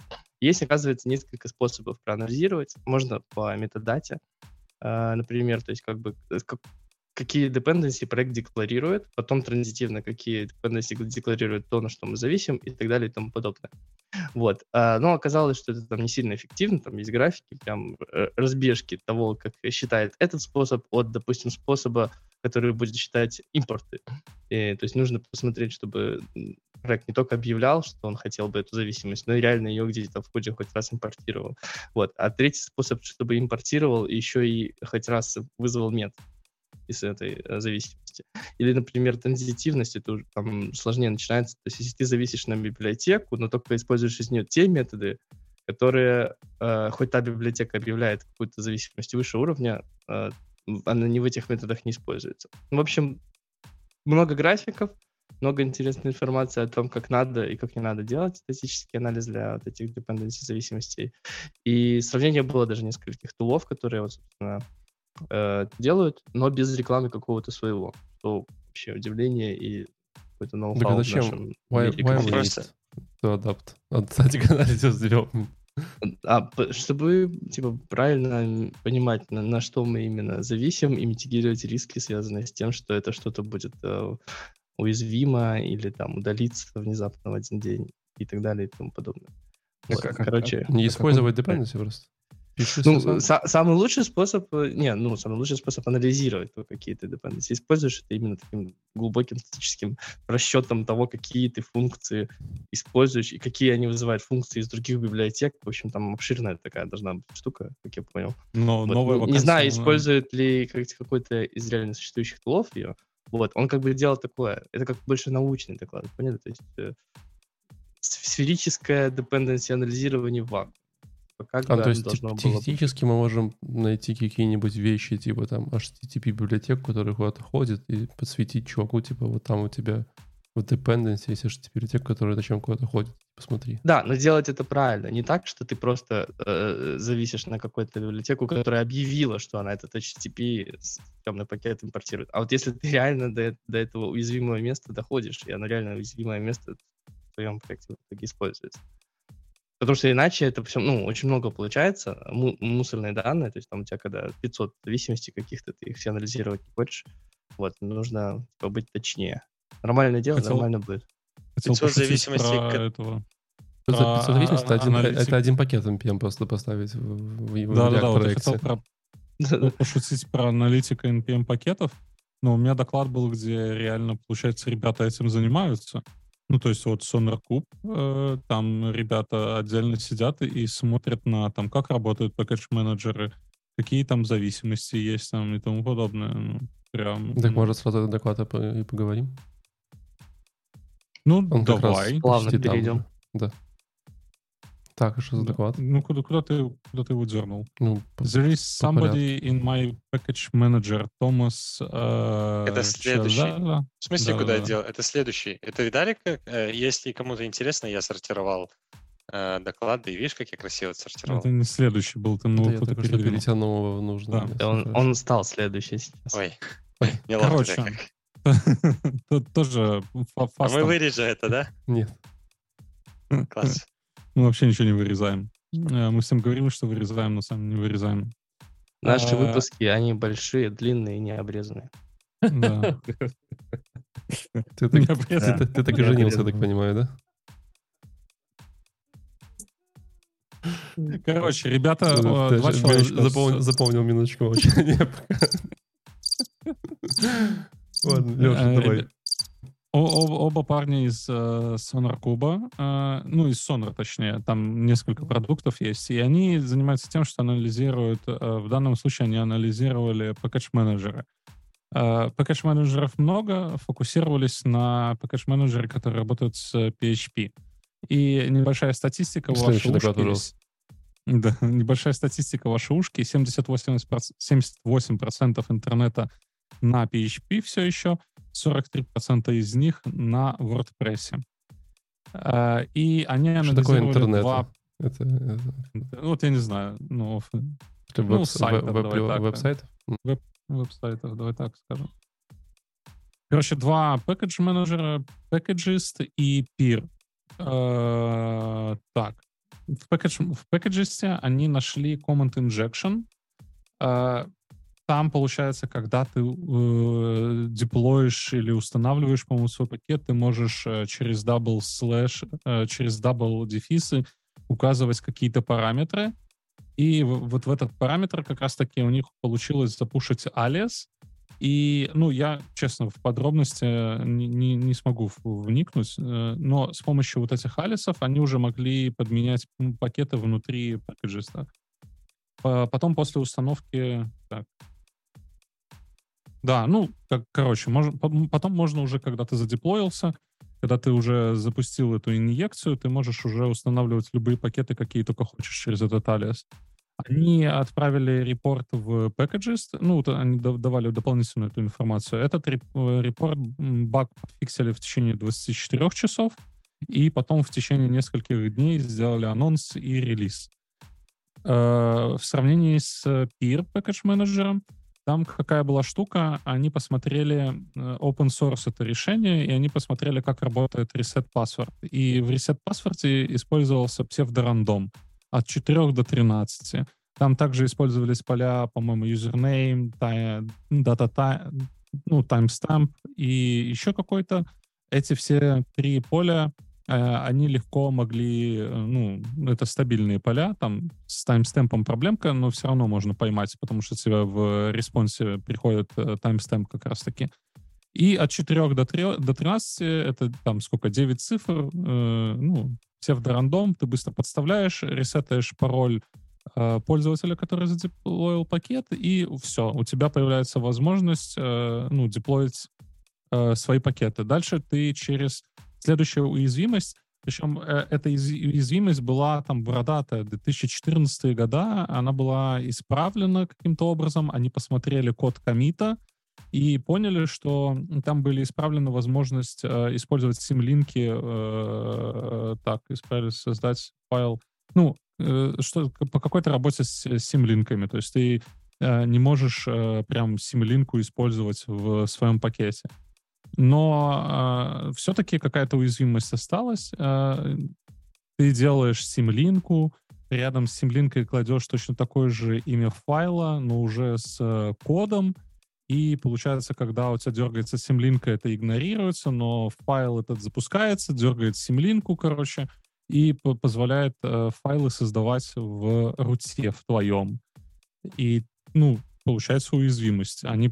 Это все было с демонстрациями, они залогинились, они ресетнули пароль, они задеплоили новый пакет.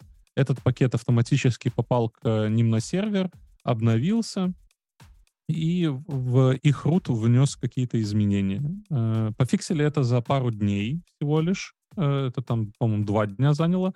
Но, ну, то есть они коммит отправили с фиксом, но при этом релиз сделали только через полгода. То есть полгода можно было пользоваться этой уязвимостью.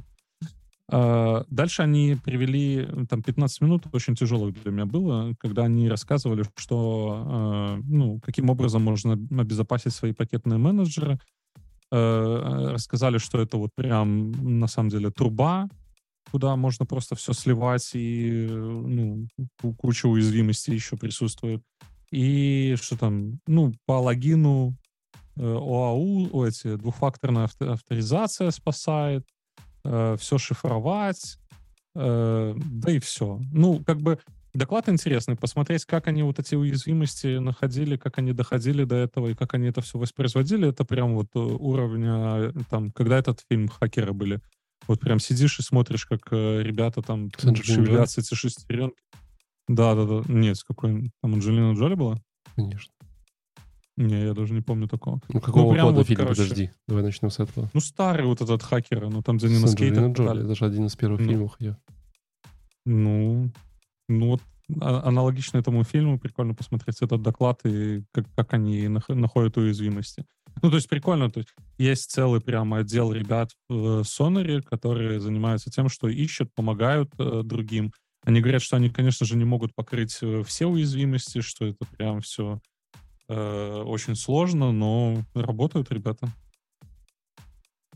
Получается работа, которая тебя никогда не уволит, потому что уязвимость никогда не закончится. Ну да. Удобно. Мы идем дальше? Да, поехали. Виктор, что ты про Amazon? О, там Amazon. Да, доклад прикольный, на самом деле. Вот этот вот мне понравился. Идея... Ну, никто не спорит. Не, там это про Amazon было. Нет, на самом деле там было не про Amazon, там было в целом... Мне кажется, это применимо для любого направления. Просто они здесь посвящают именно, типа, на примере AWS.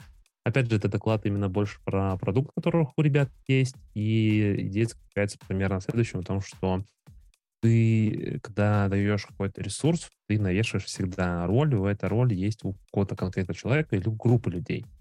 И вот они реализовали через теги возможность мультифактора не аутентификации, а мультифактор действия на выполнение какой-то задачи. Например, у тебя есть какая-то база данных или там, не знаю, S3 storage, и ты хочешь удалить или сделать какие-то изменения. Но при этом у тебя нету прав самолично идти и это делать. Ты типа делаешь request, этот request уходит на approve, у них это все реализовано через теги, и получается то, что вот, например, я хочу удалить базу данных, скидываю тебе, Леш, ты такой, типа, говоришь, да, approve, и я, соответственно, со второго раза делаю опять запрос на удаление. В этом тикете у меня уже есть то, что ты разрешил мне удаление, и я удаляю. Это все реализовано через лямбда-функцию и через SCP, который внутри AWS Security Policy. По умолчанию ты ничего не можешь делать, а вот уже с этой замечательной штукой меняются политики, и на базе тегов определяется, кто что конкретно может сделать. Ну, как теги вешаются? Типа на человека вешаются теги? Создается тикет, который висит как, грубо говоря, ивент.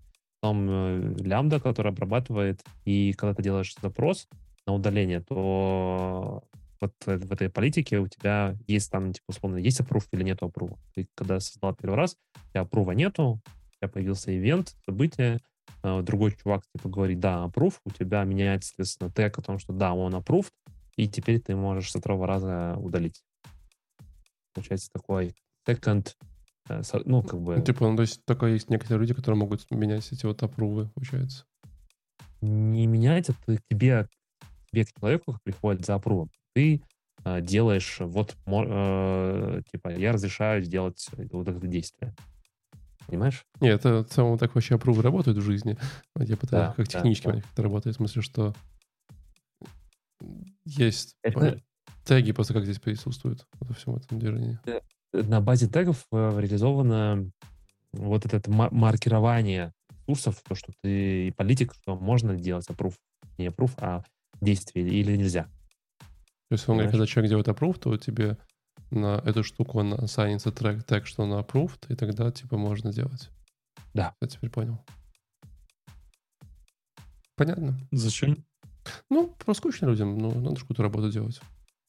Ну, зачем? Скорее, больше для того, чтобы, когда у тебя есть какие-то важные данные те же, или базы, или еще что-то, чтобы ни у кого не было, типа, root-аксесса. То есть ты делаешь такую защиту от себя же, и когда тебе нужно удалять или делать что-то, то ты спрашиваешь у коллеги, там, типа, Леш, я собираюсь удалить эту базу данных.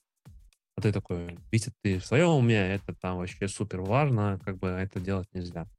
Или ты такой, типа, да, конечно, да, давай, мы там уже эти данные, типа, не используем. Это данные за 2011 год, когда делали Travis CI.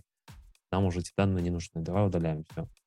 Вот. Именно в таком ключе. Это такой, типа, выглядит какая-то вполне логическая штука, которую можно каким-нибудь АМом поправить, нет? Нет, у тебя АМ такой здесь. В АМе нету апрува. Ага. Ты четко создаешь... Просто роль. Всем говоришь, можно, давай, все удаляйте.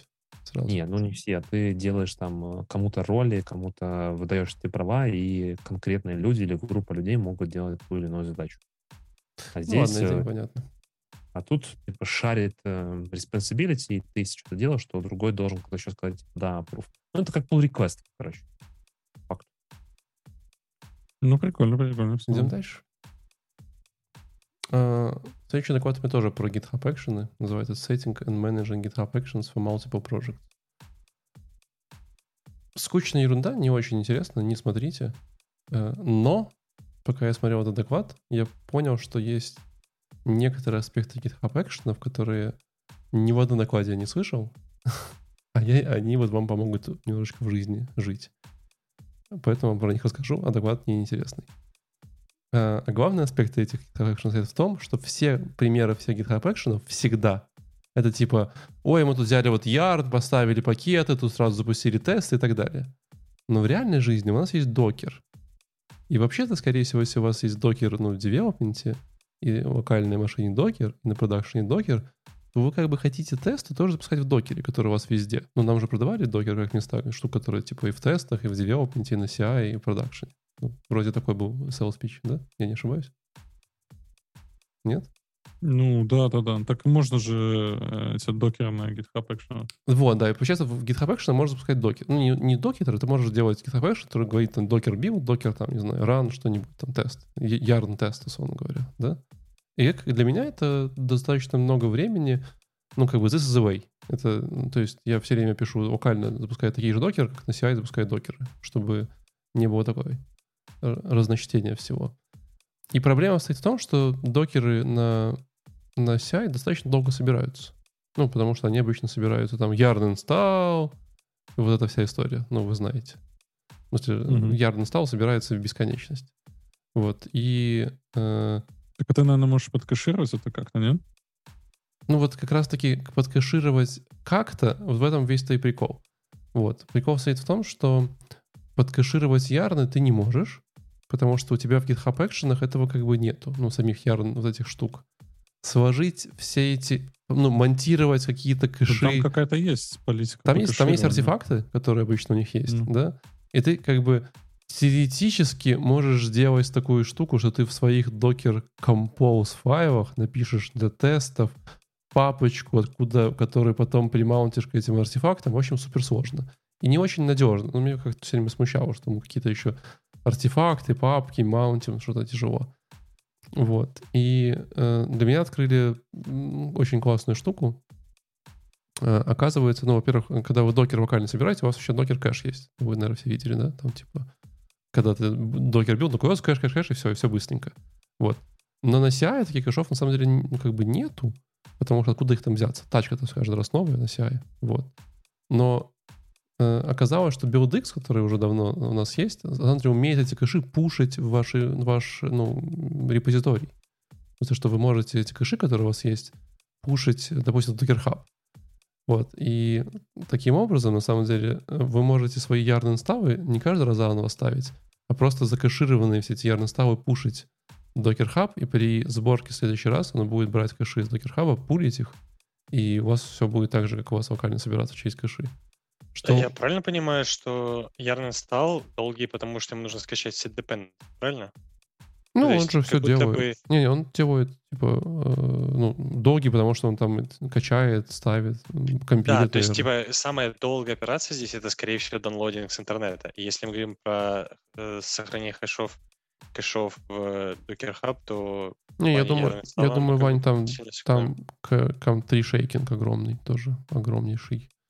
Вот. Много времени занимает. Да. А еще я тебе скажу больше. Yarn build тоже довольно долгая операция. Yarn build, да. И у меня yarn build кэшируется локально. Прям, типа, если файлики не меняют версии. Это же везде кэшируется, да. Да, ну, в смысле, на CI. Да. на CI YARN-билд кэшируется. В смысле, я прям, если у меня не изменялись какие-то файлы, да, а такое бывает, знаешь, там ты там бэкэнд поправил, фронтенд остался, такой же, то у тебя сразу все залетает прям быстро.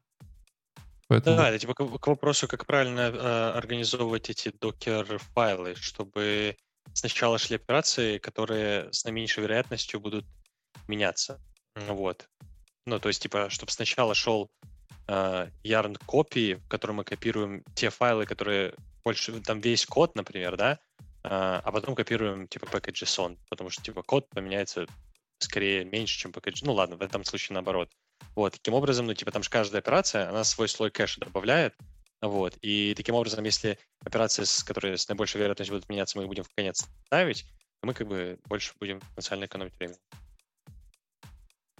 В целом ты прав, да. Но вот, собственно говоря, про использование кэшей и пушинг их либо из Дори, из докера в CI, я, честно говоря, ни разу ни от кого не слышал. Ни в одном докладе. Почему-то.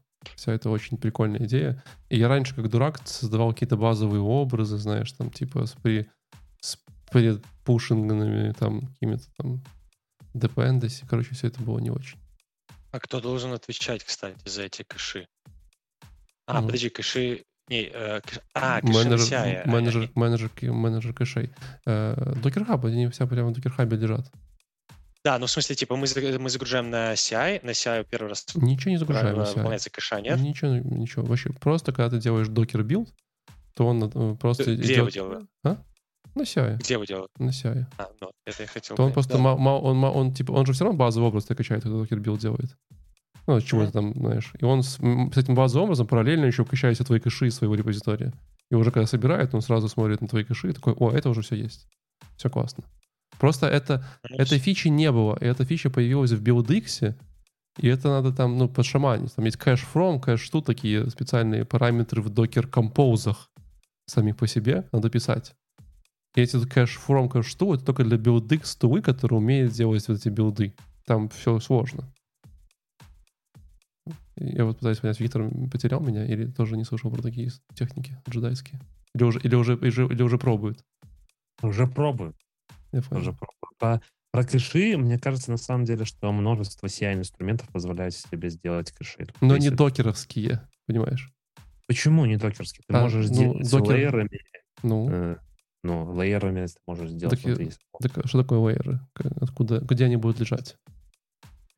Ты давай разбираться еще раз. Про какой кэш ты говоришь? Когда ты делаешь билд внутри докера, то есть у тебя, когда запускается твой билд-агент, это твой докер-имидж, правильно? Это контейнер конкретный. Когда ты делаешь билд, да.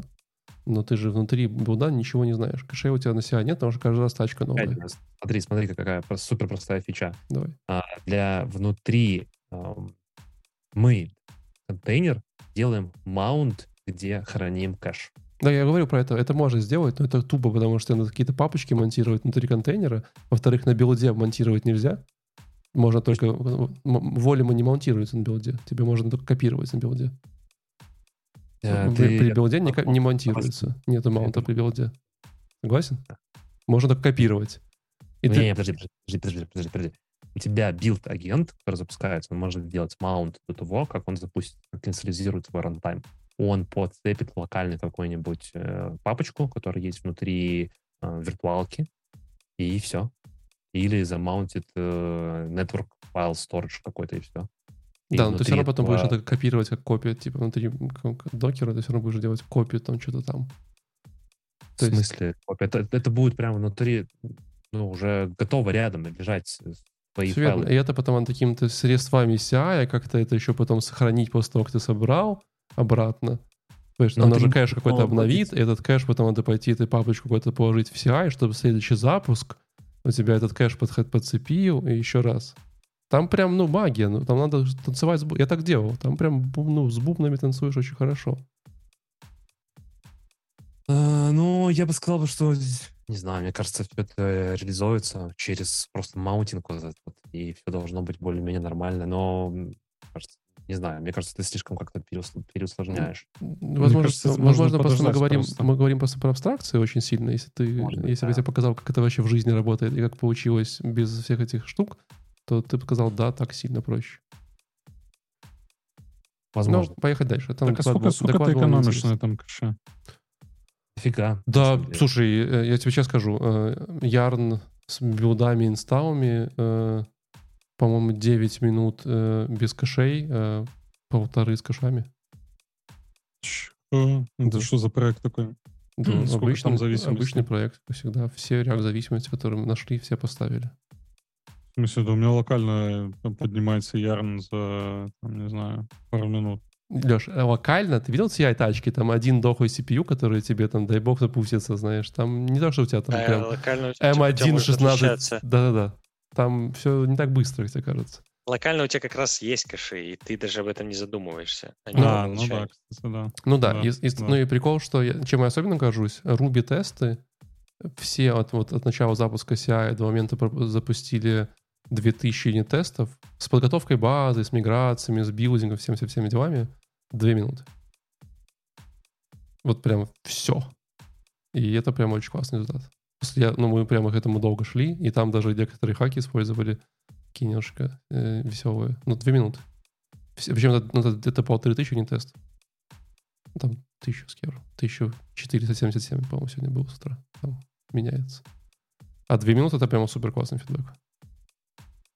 Это как вы столько юнитов? Как вы столько юнитов написали, да? У нас 3, он 4 пишет. Нет, да мы уже знаем.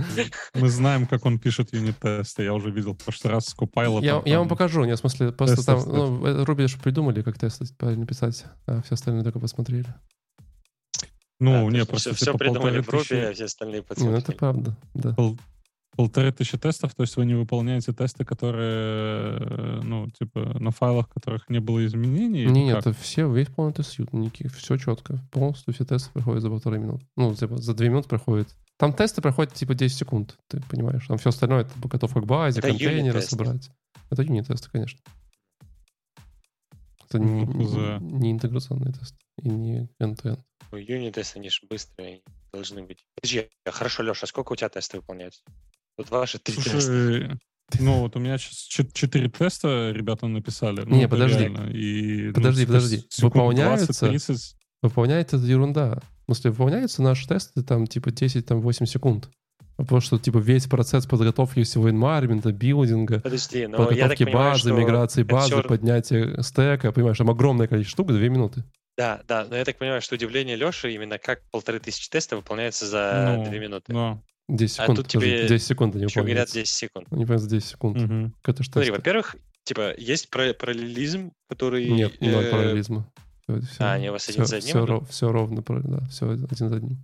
Мне кажется, ты, извините за выражение, урожь. Что я? Я потом закончим запись, я вам покажу, как это... Покажу на гитхабе, как это выполняется. Ровно 10 секунд там все выполняется. А что за тачка? Когда мы уже скриншеринг научимся делать? Обычная тачка. Я ж не могу, это NDA нарушает. Камон, сколько там CPU? 2 CPU. Локально у меня там... Я вам покажу, это реально так работает. И это... Для юнит-теста это проверка, что числа А плюс Б равно С.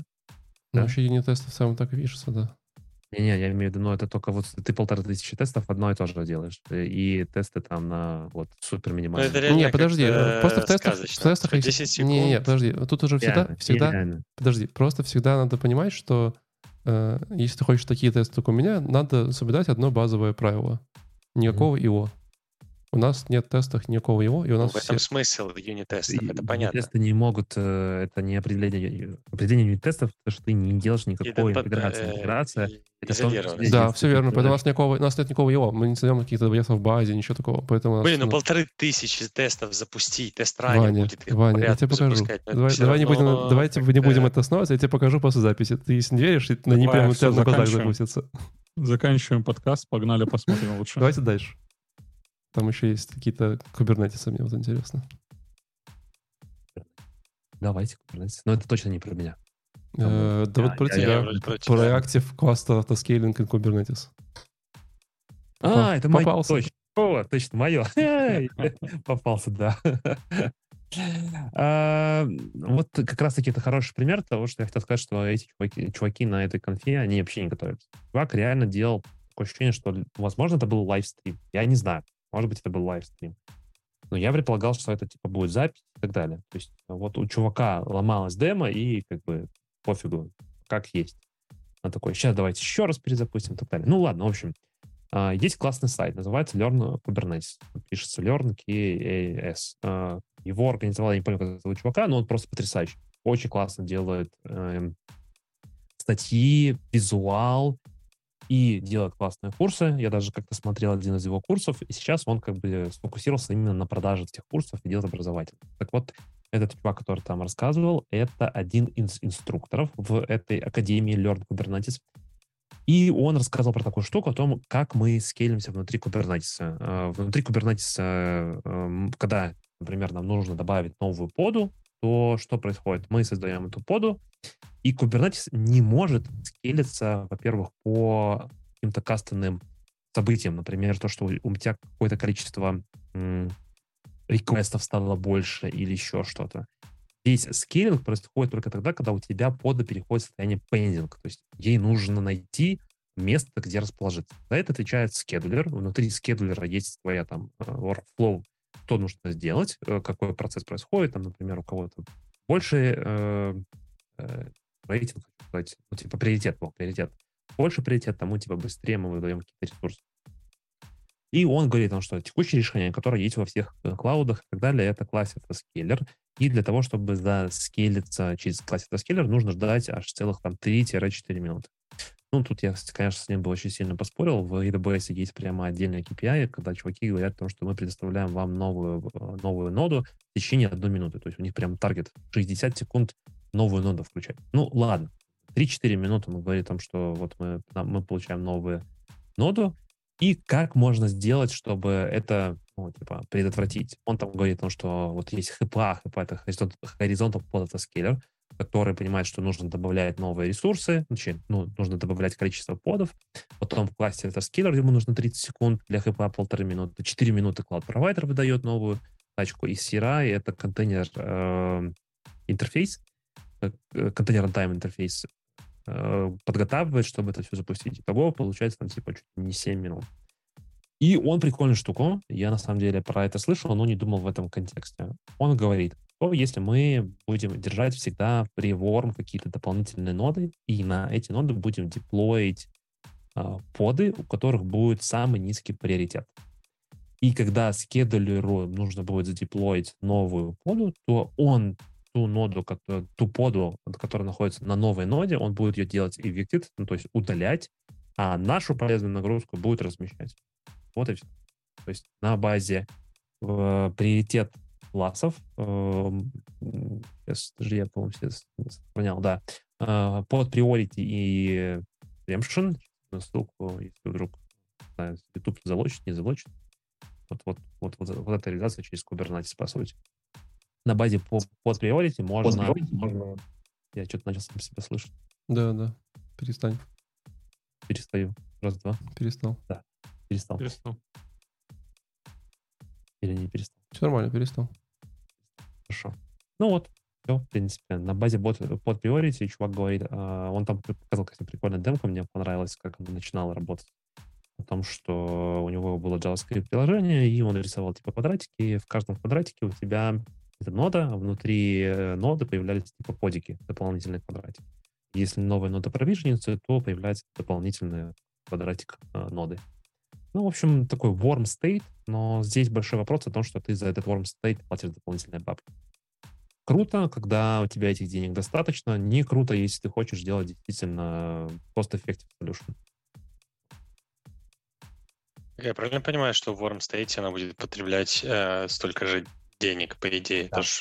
Да. Ну, смотри, почему бы просто тогда и не пустить в ход сразу? Если она в warm state, почему она не может сразу в active state быть, если нет разницы? Но тогда это не скейлинг. Ну так и по деньгам же то же самое выходит. Ну, вот такая штука.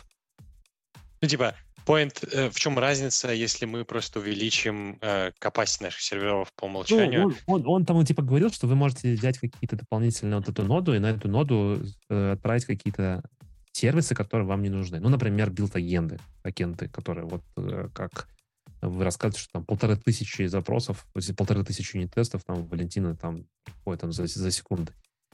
И когда придет реал продакшн нагрузка, то вот эти вещи, они будут просто удалены, и вы их потеряете, но это как бы не страшно, если дальше придет эта штука. Но для меня это все равно звучит так, потому что я плачу за воду. Вот. Ну, да. Я тоже за воду плачу. Тоже так вы не платите? За воду? Я за воду не плачу. Понимаю, ты ее генерируешь. Мама платит. Не, у меня какой-то льготный тариф, я не знаю, я не плачу за воду. Уже год. Белый билет. Угу. Пойдем дальше. Блин, а что я спалил на подкасте это? Так главное, магнитик сними, когда люди в гости придут. А мы можем вырезать это. Вы же не вырезаете ничего, у вас все идет как исыс. Блин. Вадик, ты следующий, по-моему, да? Нет, вру, да, извини. Называется Is Technical Debt the Right Metaphor for Continuous Update? Короче... Я смотрел этот доклад, просматривал, там какая-то еще и чернь была непонятная. Ну, что-то он какой-то очень скучный. В общем, чел рассказывает, он добавил, внес такой типа новый термин Continuous Update. Смысл заключается в том, что... Ладно, еще шаг назад. Он сначала начал рассказывать про Technical Debt. Что это такое? И начал избирать. Смотрите, Debt, вот три термина. Debt. Но там вот такой-то термин из Википедии, такой-то, такой-то, потом типа Technical Debt. Вот термин Technical Debt. Не, я тебя сразу поправлю. Debt. Там нет буквы Б. Ну, в смысле, звука Б. Есть же. А, звука нет, но буква есть. Буква есть, звука нет. Debt? Прикольно, я сегодня говорю. Debt. Technical Debt. Факт-чекинг сейчас будет. Я параллельно захожу на транслайт. 100%. Меня самого это бесило. Ну, ладно, 99. Чек. Короче. На 1%, да? 1% тебя не спасет. Ладно, на 100% уверен, да. Dead. А, у меня перевело это как техническое дело, у меня все залагало. Что нет, ты просто напиши debd в Google и нажми звук.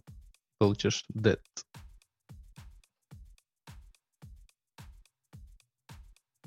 Я правильно понимаю, что мы у нас уроки английского продолжаются. Я понял. Да, у нас сегодня очень широкий спектр. Кстати, английский это тоже soft skills, если что. Так вот. Который можно померить, между прочим. Да. Вот, да. Как яйца. Типа C1, C2. Короче. Continuous update, он рассказывает, что, типа, ребята, типа, софтвер, который мы используем, нужно апдейтить. Нужно апдейтить три вещи. Первое, это операционную систему нужно апдейтить. Второе, это нужно апдейтить наши софтвер, который мы используем, типа, там, Node, Ruby и так далее. И следующее, нужно апдейтить библиотеки. Такой, давайте посмотрим релиз-сайкл всей этой истории. И он приводит примеры, короче, сначала библиотеки, библиотеки операционной системы, и там список типа Ubuntu, Windows, там что-то остальные, если там Mac, да, еще что-то, вот как они часто выходят, потом, соответственно, сходит на софтвер, потом доходит до библиотек, выходит, что все обновляется очень часто, типа, что делать? Ну и в итоге, если я понял правильно, обновлять, да, просто ребята говорят, обновляйте, и если мы говорим про обычный монолит без докера, то мы можем это обновить вроде как отдельно. Когда мы говорим про докер, докер у нас внутри содержит все эти три составляющих, поэтому если что-то меняется, нам нужно выкатывать новый докер-имидж. Но если у нас вышел какой-то апдейт, а у нас куча докер-имиджей, да, мы взяли, обновили, и у нас полегли все ресурсы, потому что у нас куча сервисов, и мы все обновили, все у нас легло. Типа так делать не надо, обновляйте потиху. Ну, в целом, все. Вот и доклад. В конце он еще сказал там... кстати, он в конце ответил на вопрос. Он же разбирал термины Technical Debt и Continuous Update. И вопрос типа Is Technical Debt the right metaphor for Continuous Update? И он сказал, что нет. Поскольку Technical Debt — это типа когда что-то зависит от нас. Да, то есть когда мы что-то там типа костыль какой-то вели и решили поправить позже. Вот. А Update — это про типа deprecation историю. Вот. Поэтому, короче, это не Technical Debt. Ребята, обновляйте свои софтверы. Просто он на 8 Java пишет, ему стыдно до сих пор. Решил хоть как-то оправдаться. 8 Java, как я понимаю, это еще более современно. Значит, на 1.5. Но это не техника, да, это надо апдейт.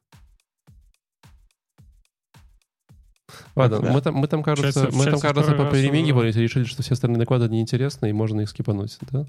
Не, у меня просто был какой-то неинтересный провал по телеметрии, у Владика тоже. А Виктор просто хочет кушать. Подожди, у тебя тоже? Да, мне было неинтересно абсолютно. Ну, там есть такая штука, все. Вот это весь мой доклад.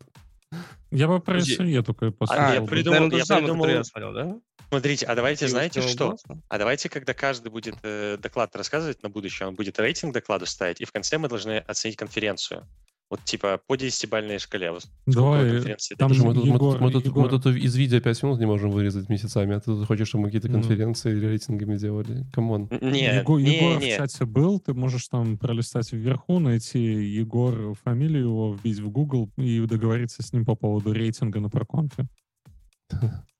Что, все, расходимся? Идея прикольная, конечно. Но я иногда даже стараюсь стоять внимание на том, хороший был доклад или нет. Мне кажется, система оценок плохо. Типа, что мы, кто мы, что будем мой ставить? Ответ 4. Давайте просто ставить лайк, дизлайк или... Ну, это по 5-бальной 4? Не, по 10-бальной. А, ну я думаю, слава богу. Типа по 5-бальной, думаю, неужели мне так не зашло почему-то? Не, слышишь, мне зашло с этими GitHub экшенами. Я давно хотел посмотреть, как это работает. И сколько ты конференции ставишь? Ну, не берусь оценивать. 4 хватит, я думаю. Я тоже считаю. 4. 4 нормально. Всем спасибо. Я просто, судя по вашему фидбэку, 4.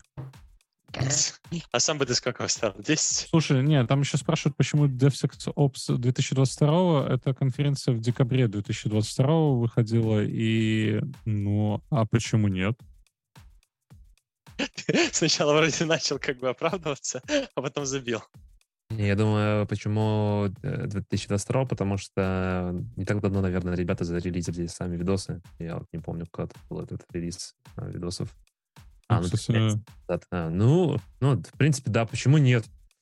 Не, давайте так, мы запланировали эту конференцию, 2 месяца назад, по-моему, мы с тобой запланировали, да? Я тебе написал, когда? Я просто знаю график Виктора. Тебя не слышно. Там все сложно. Всем спасибо большое, что были с нами. Слышно. Это был проконф. Вас не слышно. Я заканчиваю. С нами, молодец. Я заканчиваю. Чистите зубы на ночь. Всем пока. Меньше вам технического дата. Счастья, здоровья. Пока-пока. Успехов в личной жизни. Качать.